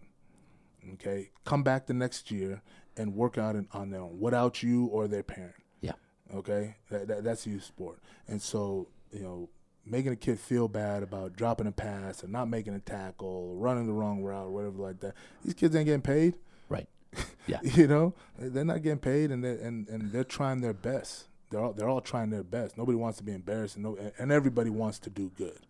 You know, and so if most more coaches thought that way and did what you did, teach. Yeah. That's all it is. Once I once I figured that out, okay, I don't have to yell at these guys at all.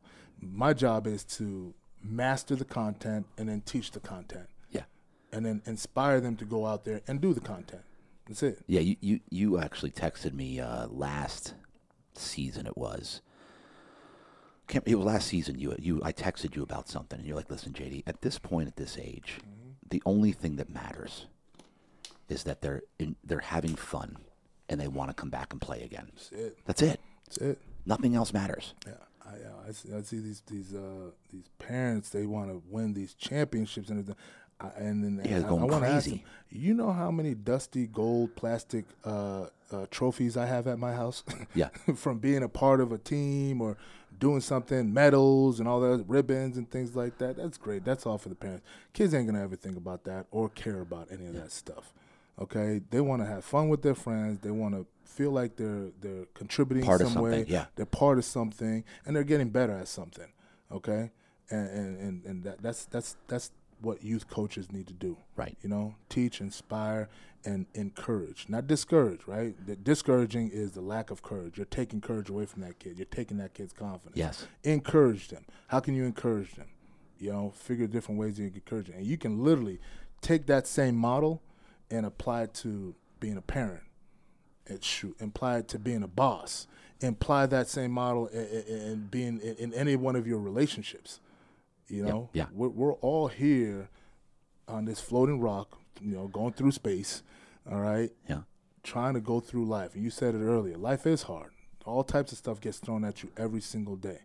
And you have to be prepared for that, you know, whether it be um, uh, being able to receive information, Mm. process information, and not and not be, uh, you know, quote unquote, butthurt about it. Yeah. You know, that's taking coaching, or Right. be able to Yeah. help somebody out, help a friend out in need, coach them through that. Um, everybody can do that. Every single person. That's why I love coaching. You know, It's got everything. yeah, you're communicating with people, you're teaching people. Shoot, sometimes you might just need to hug somebody. Yeah. You know, Just Hey, give 'em it's some all right. love. Hey, it's all right, buddy. You know, I got you, know, bro. Yeah, I got you. yeah, get a little all love. right, you Yeah. know? and um, it's it's it's a tremendous responsibility, and I love it. It's I you know what it, aspect of it. it's funny because I, I I didn't want to do it because I don't I, my schedule is stupid. I have no time. You're so good at it. Well, No, you are, you are, you are, uh, and I appreciated. You know, JD coached my son, and uh, shout out. Did you guys win the championship? yeah, we did. I see they, they got rings, Yeah, we did. Right? it. Yeah, and um, and he loved football. Yeah, Absolutely he loved it. loved football, and they loved it because you made it fun. Yeah, You know, uh, they got they have plenty of time to worry about championships and doing things perfect and all. They got plenty of Yeah. time for that. Yeah. plenty of time.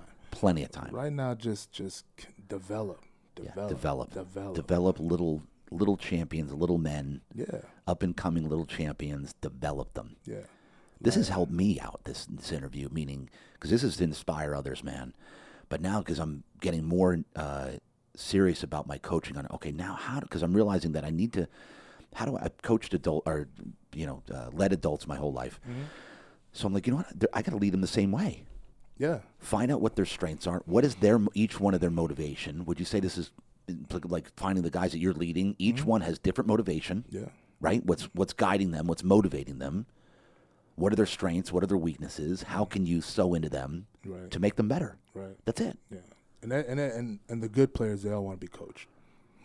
The, the Coachable, good- saying coachable. They, they all they all want to be coached. They all want to be they all want to be taught. They all want to be you know they they want to feel like they're getting good information. You know, that's it. Just just give them good information and, and, and let them go. Yeah. Let them let them live. Let them let them mess up. All right, so let's go back a little bit here to the NFL days. Are we still back on fifth grade right now? I don't know where where are we? I lost track. I didn't, let, and I never lose track. No, we, we, we made it to high school. We made it to the draft. We're in the NFL now. We're in the we were in the NFL, but we're, I'm going. Yeah, okay. But no, though we, we got onto coaching. How do we get to coach? How do we skip so fast? All right, let's go back. Give me give me some life in the NFL. Oh, Give me some life in the NFL. Life in the NFL. Life in the. It, it, I'll tell you this. It's the best job I've ever had in my life. No kidding.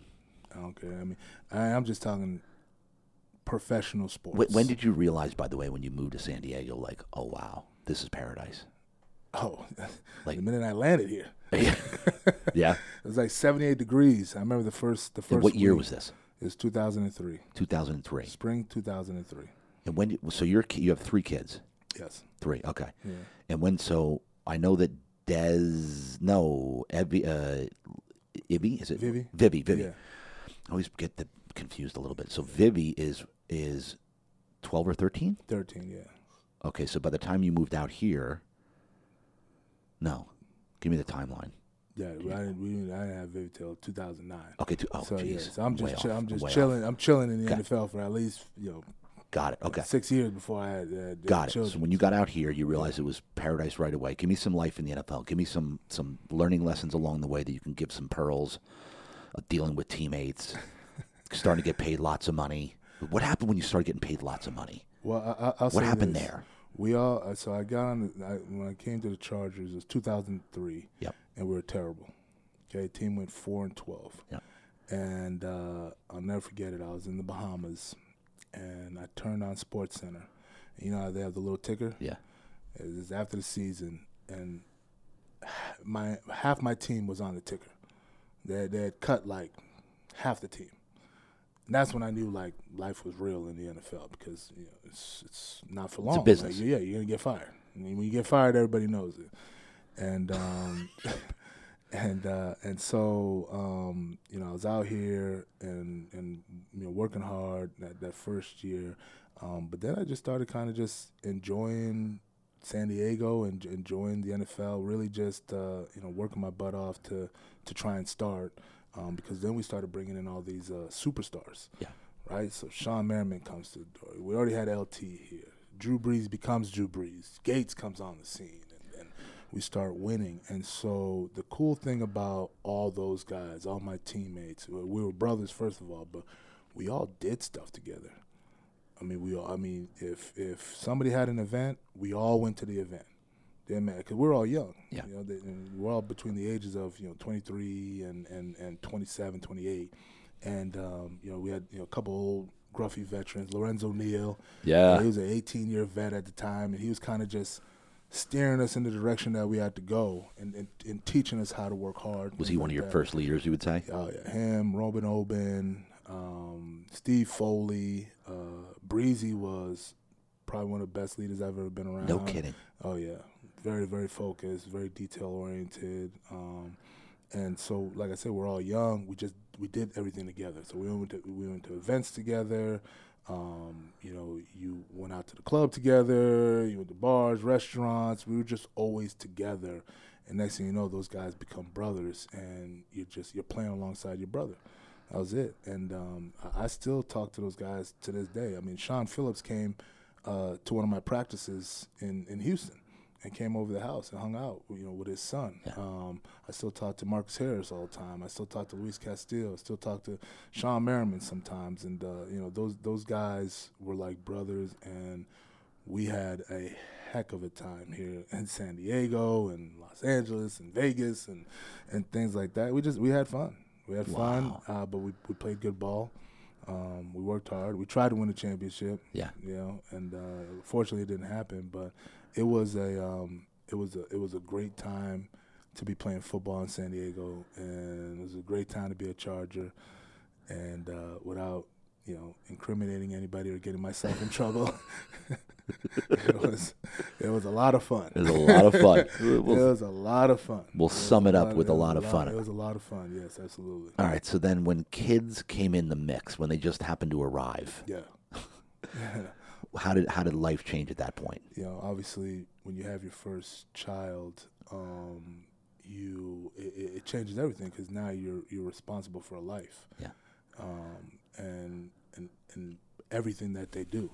You got to teach them everything. Yep. It's the ultimate coaching. Oh yeah. You know, you got to teach, you teach them everything, and um, and and that uh, and you know, it never stops. You know, my mom still calls me up to this day, and and tries to give me advice and talk to me about life, yeah. and I still talk. I still call her mama. Where, where does she live? Where does she live? She lives in Massachusetts. Oh, she is? Okay. Same house. How, same how old is she? Oh, same house. Yeah, same house. Since 1993. And and how old is she? 64 Okay. years old Yeah. now. Yeah. You know, and um, and so uh, you know, Does she have an accent? oh yeah, both both my parents have heavy accents. Really? Oh yeah, big time accents. How come you didn't carry on an accent? Uh, It went away? I think it was MTV. I don't Yeah. know. UMTV raps. Yo, uh, MTV raps. ET, you know, just yeah, you just don't get an accent. You're around kids, American kids all the time. So, um, and uh, but no, it was it was. I, I felt like it was a tremendous responsibility that that God would trust you with a life, and so you know I take that seriously as a provider, protector, and and as a as a a guidance and a resource for my children every single day. I'm very just just anything that they do, I want to be immersed into. Yeah. And um, you know, I, I I live in Houston and they live in San Diego, but we make it work as much as we can. Right. You know, I FaceTime and talk to my kids morning, noon, and night. Any chance I any chance And this is I because with with the NFL, you're over there full time. Yeah, I'm over there full time. They they stay in San Diego, and and you know I work hard so they they don't have to struggle, you know. Yep. And um and that doesn't mean that I can't keep them from ever having any type of struggles in their life, but I just you know the the way we we do it is is so they they are okay. Their lives aren't going to be interrupted. Because I told I was told a long time ago, if you want to get in this build, business, you have to build build your house on a house. I mean, sorry, Yeah. build build your house on wheels. On wheels. Yeah. yeah. That's what I, that's what I was told. Build your house on wheels. Don't ever feel like you're going to be grounded and, and, and, and stay in this one area. You know, I spent two years in Buffalo, and they went like this. And Quick. Saying no, and and the, the transition from Buffalo to Houston was literally two days. You know, That's it. I, I, did an interview on. I flew down and did the interview on a Saturday. Uh, sorry, Friday night. I did the interview Saturday morning. Flew back uh, Saturday night, packed all my stuff up on Sunday, and I flew back to Houston on Monday and started work. Wow. I mean, that's how quick it happens. And so um, I never wanted to put my kids in that predicament where they are moving from you know this state to this state to this school to this school. I just wanted them to have because I, I, as a child, obviously, I moved around a lot. I Yeah. understand what that does. Sometimes that that can do to a kid. Right. And so I just wanted to be like, okay, well, okay, you're grounded in in in, in San Diego. You guys have a heck of a life. Daddy will try and come in and out as much as I can, and and make sure that everything's copacetic, and away we go. And so, how is that as far because you're you're a like a very very um, in, invested in your children. It must be sometimes like because when you have to because it's a you got a job and your job by the way of sowing into other human beings is it's not just this is not just a job. That's This is a calling. Yeah, yeah, no, and You know what I mean? Yeah, and, and it's funny. I tell people all the time, I don't set alarms. I never set alarms. Yeah. Yeah, you know, I wake up four four thirty every day, whether it's you know a weekend or not, and I just try to get up and just start my day. And um, part of that is you just you have purpose. Yeah. And and my purpose is I, I want to be a great father. I do. And and and I actively work on being a better father. I actively, you know, read and study books on, on children's psychology and, and you know whatever podcasts I can listen to to just be just a better resource for them. Um, at the same time, I understand that every single one of us has has our own calling. Every single one of us has something that makes us get up every single morning to live life. Uh, my purpose to me is to impact as many lives as I can Yep. as many lives as I can, you know, and, and, and just just positive, just just give them as much positive energy, just pour into them as much as I can, um, because that's what I felt like God has wanted me to do. I mean, I just always I was I've always been that way, and I feel like that's that's one of the Yeah. gifts that that that God has given me, and so for me, I think that show my kids that you can still be a great father, still be a great mother, yet do what you are called to do. Mm. You know, yes, there's going to be sacrifices, no matter what. With any growth, and, and this is important for everybody to understand. With any growth in your life, there's going to be pain. With any type of growth that you get in life, you're to have some kind of pain. You're to have some kind of perseverance. You're to have some kind of conflict. You're to have something that is to be, you know, some kind of tough road to to navigate. But you got to just keep pushing forward. You know, we grew up in the '80s when the superhero uh, could be Rocky or you know Schwarzenegger or one of those guys. You know, during the movie they're they're on top, then boom, they they fall flat on their face. And what they got to do? They got to fight, claw, scratch, whatever they can Yep. to keep you know climb themselves out of that hole to make it. And so I, I feel like that's how that's that's what we need to give to our children. That's what we need to. That's the idea that we have to have for ourselves. That no matter what's going on, yeah, the the, the storm is coming. There's Yep, gonna be a, yeah. there's gonna be a storm that comes. I'm I, I have to whether you know I, I'm I'm I'm a very spiritual man. I believe in God. You know, God helps you navigate through that storm. If some people might not believe in God or whatever like that, well, shoot, then you got to navigate through that storm. You got to be ready to go through that storm. And and whenever you do that, you know you you'll be you'll be good. But it, it's gonna take there's gonna t- there's gonna be some kind of pain. There's gonna Yeah. be some kind of something that you don't want to have to go through. But you got to. You It- got to. it, it, it and it's about being like for any like to be committed to growth. Because I think you and I are the same animal when it comes to this. Yeah. And I've said it on my podcast a million times. What the, what drives me to wake up and be freaking passionate as I am 24 7 is because I know I have a calling, a God calling on my life to mm. make a difference, to make an impact, to lead others, to inspire, to motivate, to encourage. I'm mm. freaking driven by it. I love it. I. Which is why we're doing this podcast, why I'm digging this gold out of you so you can inspire others. So, and, and just, and, oh, so talk to me about faith because you keep mentioning God and faith. So talk to me about faith. How, what, how early on in your life did, when did faith come in? Uh, did your parents instill that in, in you? Like, talk to me about that and how that's guided you along the way. So um, my my mother is very, very, very, very religious. Really? Yeah, and um, so we I, I've been in the church since I was I was since I can remember. Yeah. And always praying, and uh, she would she would. Uh, they used to call me Pastor Jacques when I was a young. Oh, really? yeah. I, I, I, I like to read. You know, Yeah. I got a, a vivid imagination, and so when you, re- you know, when I read books, it's like a movie to me, and I can see that thing like it, it's it's it's a weird thing where you know, I, I, like I just like to read. Yeah. And so, have you ever read some of these book uh, stories in the Bible?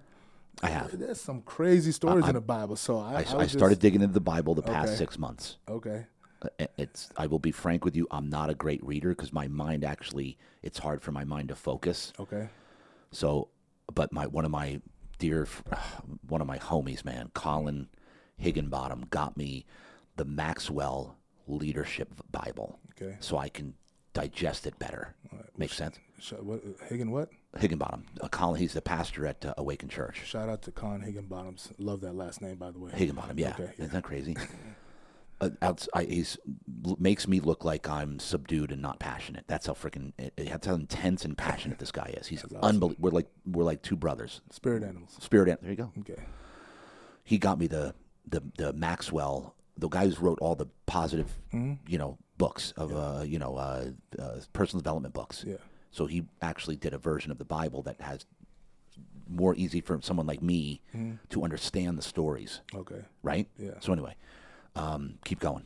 Yeah. So I, when I was a kid, you know, uh, we didn't have a lot of money.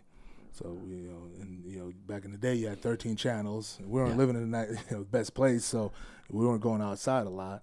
And so I would, I'd read the Bible, and and there was some crazy stories in the Bible, you know, where you just you got guys, you know, killing a thousand people with a with a, a donkey bone, uh, a donkey jawbone, or something like that, or you know, Moses parting the Red Sea, or or even uh, uh, uh, Jesus on the cross, or the the the, the uh, the flood, or the, there were just some these amazing stories. You know, the archangels coming down and having these battles and things like that. I I, I saw that stuff. I that that it was real to me when I was reading that as a, as a child. So I've always just been in the the the the church my whole life, and um, I just think you know no matter what with faith, um, it's it's a personal relationship between you and God, and um, and just like with any relationship, you have ups and downs, and and it's okay to be upset.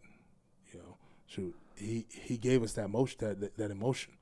You know, Yeah. we we all have that emotion, and um, but uh, I think as everybody has to have something that they believe in that's bigger than them Mm. you know and um, i don't i don't profess to know what's gonna happen when i pass when when, when i die i my faith tells me what's gonna happen and i believe in that Right.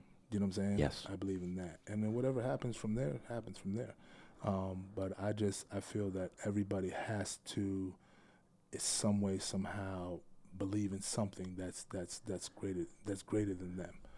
And um, it, it's a it's a it's a tricky tricky topic for a lot of people to get into. Some people believe some people don't believe. But the, the, even the people that don't believe that's belief in something.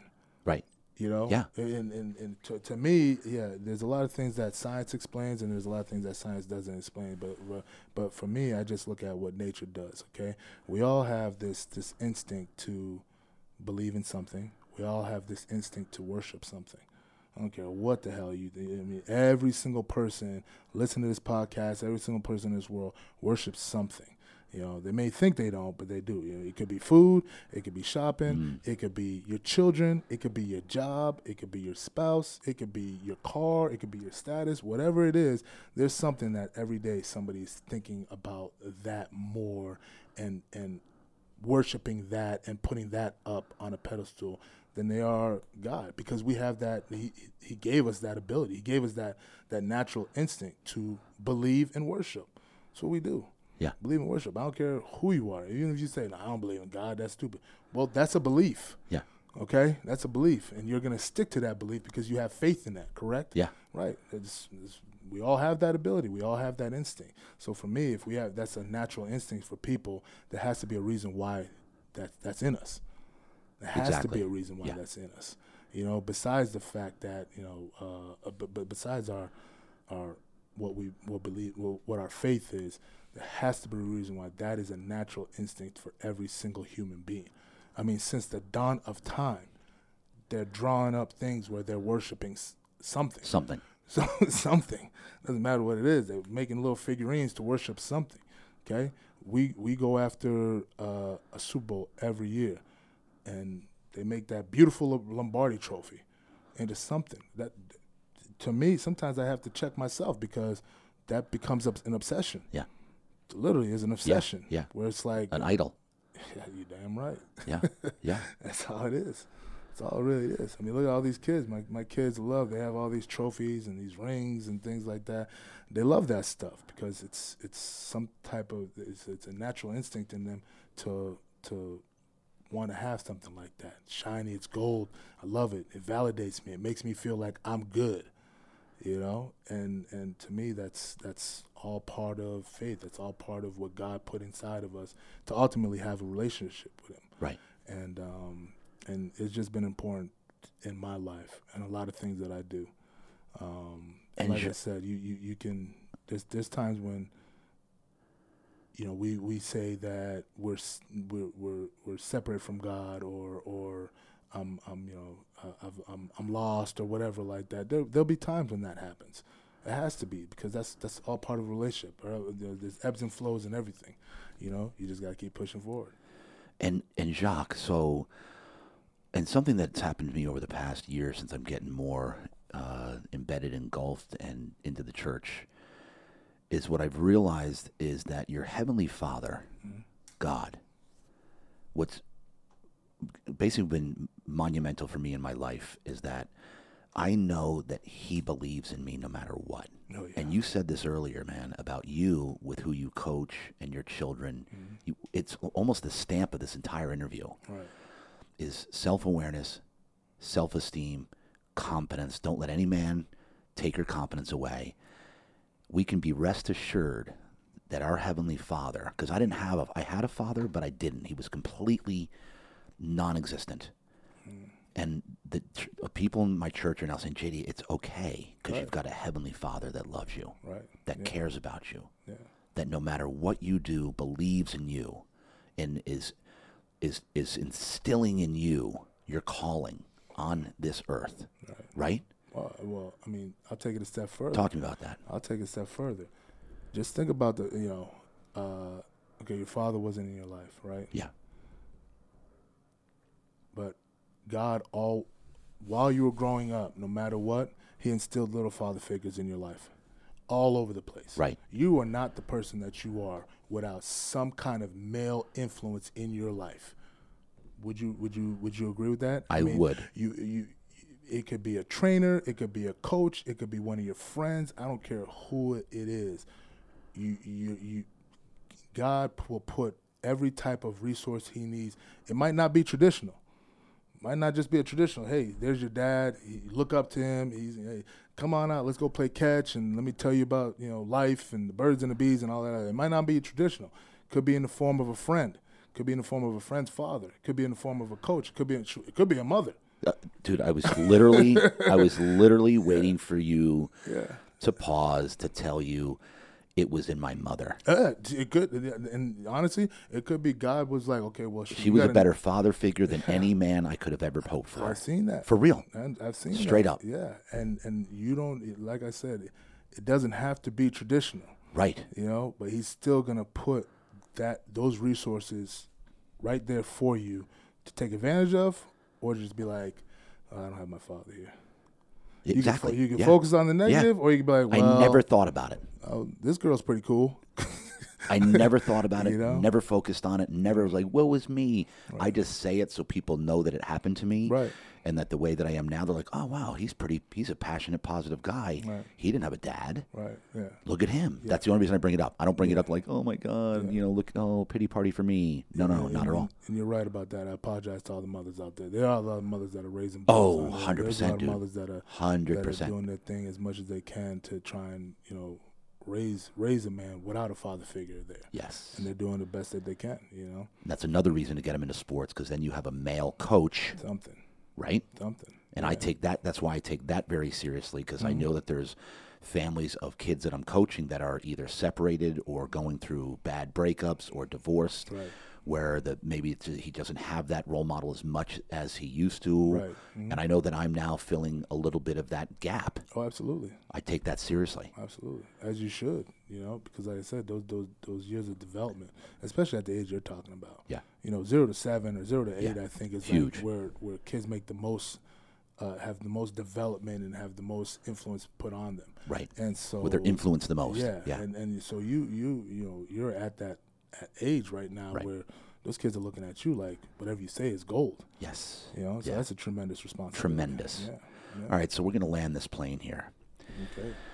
And I want to land it with you firing off on some, uh, because I've got, I'm trying to put myself, because I know that there's listeners and watchers right now, especially with the, the climate of of our society, the mm-hmm. country's in right now, which is frankly a mess, Yeah. right? And at least the media is portraying it to be a complete mess. Well, let me say this. Go, go ahead. Yeah, I, and I, I always, you know, I, like I said, I talk to a lot of people, Yeah. and I'm always intrigued by when people say stuff like that. Yeah. Oh, this this this, this Yeah. world's this, this world's coming to this, this is the worst that the world's ever been. It's the worst that this country's ever been Yeah, in. yeah. Right. This is why I'm getting you right going. now is the worst that the country's ever been in. Why? Because of the economics, because of the gun laws, because of what? I mean, did we not forget that there was slavery for 400 years in this Yeah. country? Did we not forget that we've had riots? Did we not forget that we've that, that there've been assassinations of presidents of great world leaders in this country? Yeah.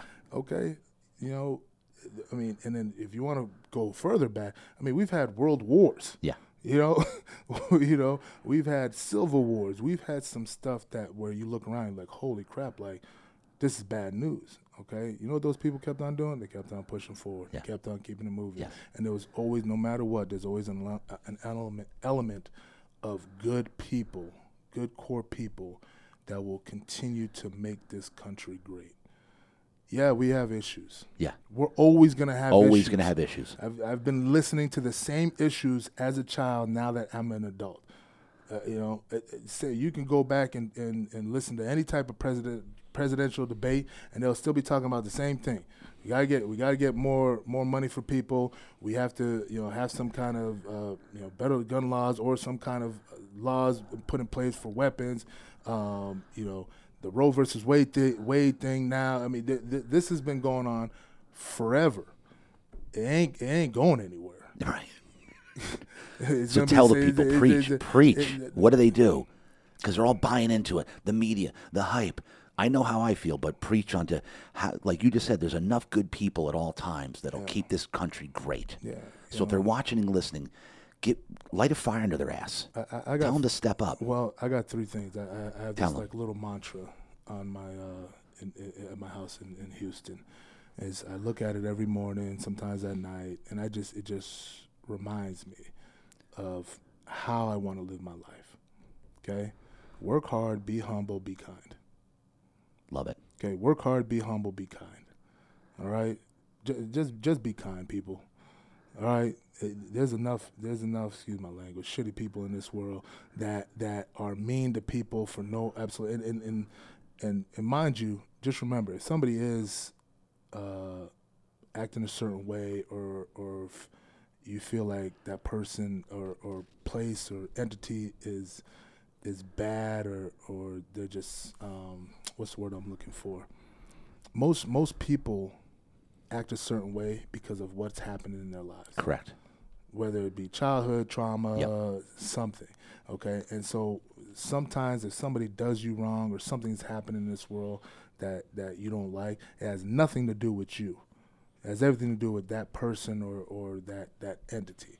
You know, so I think this um, all these these different topics in our world that, that are hot and heavy, that are bothersome to people, as long as that there's good people involved and people are, are doing it for the right reasons, not money, okay, but for the right reasons, um, I think that you know things things are things will be better. Things will be better. We're, right. we're, we're human beings and we love we we we naturally instinctively actually do love each other you know when you meet Yeah. when you meet people, you you know you. You, most people, when you meet somebody, you're like, ah, I don't know about this guy. Da, da, da, da. You know, I'm the kind of total opposite. Yeah. When I meet somebody, any male I meet, I, I, I, I- I go through these two these two things. Every male I meet is not a threat. Every every male that I meet is not a threat. Okay? Every woman that you meet is not a sexual object. Okay? Every male that you meet is not Yeah. a threat. Every woman that you meet is not a sexual object. Everybody could just be cool. Just Yeah. be cool. I mean, we kicked it off great because I looked at you as, as big and hulking. I mean, you look like the Incredible Hulk over here, right? All right. And- but but the minute I met you, I was like, yo, he's not a threat. That's he's cool. Yeah.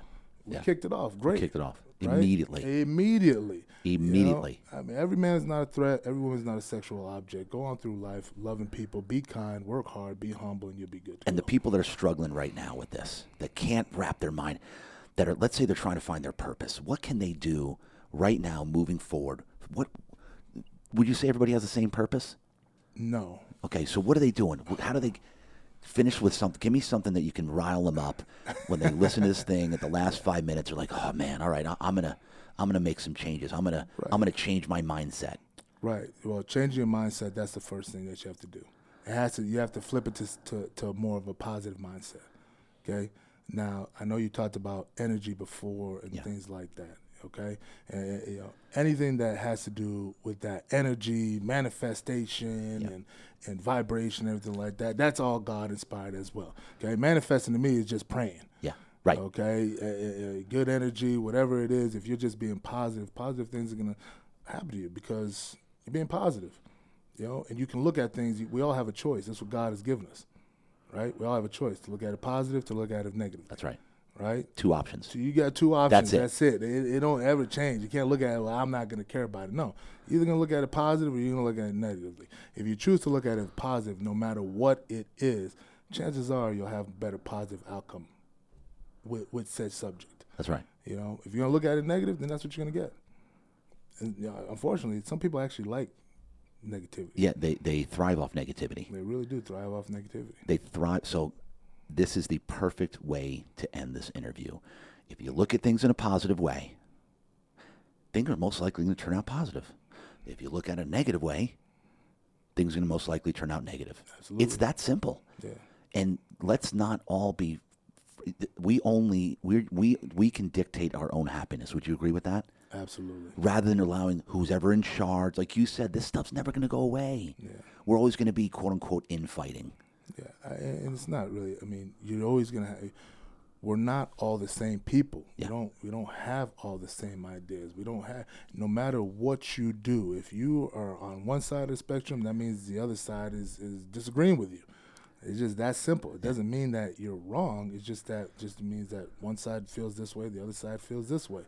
Can we all work together and come up with a, a you know resolution for all these hot topics? I hope so.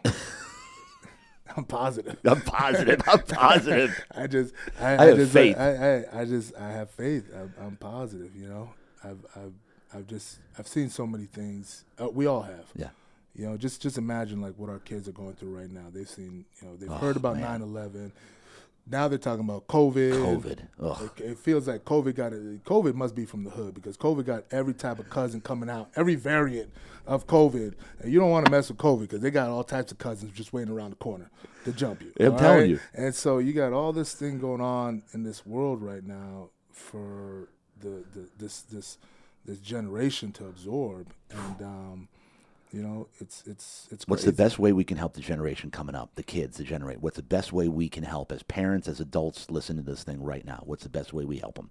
Let them live. Let them live. Let let let them mess up. Let let them let them go through life. They're gonna be in charge pretty soon, people.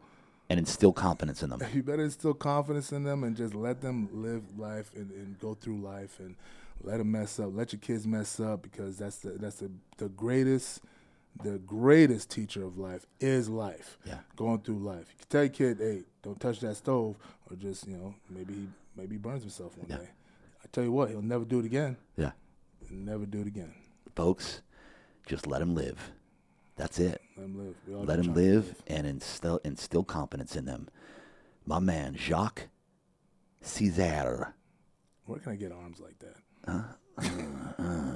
Real deal talk, dude. It's been a pleasure, brother. It's been a pleasure. There it is. Give it a gun. Uh, it's been a pleasure. Real deal talk. That's a wrap. Appreciate it, brother. That was fantastic. Loved it. Uh.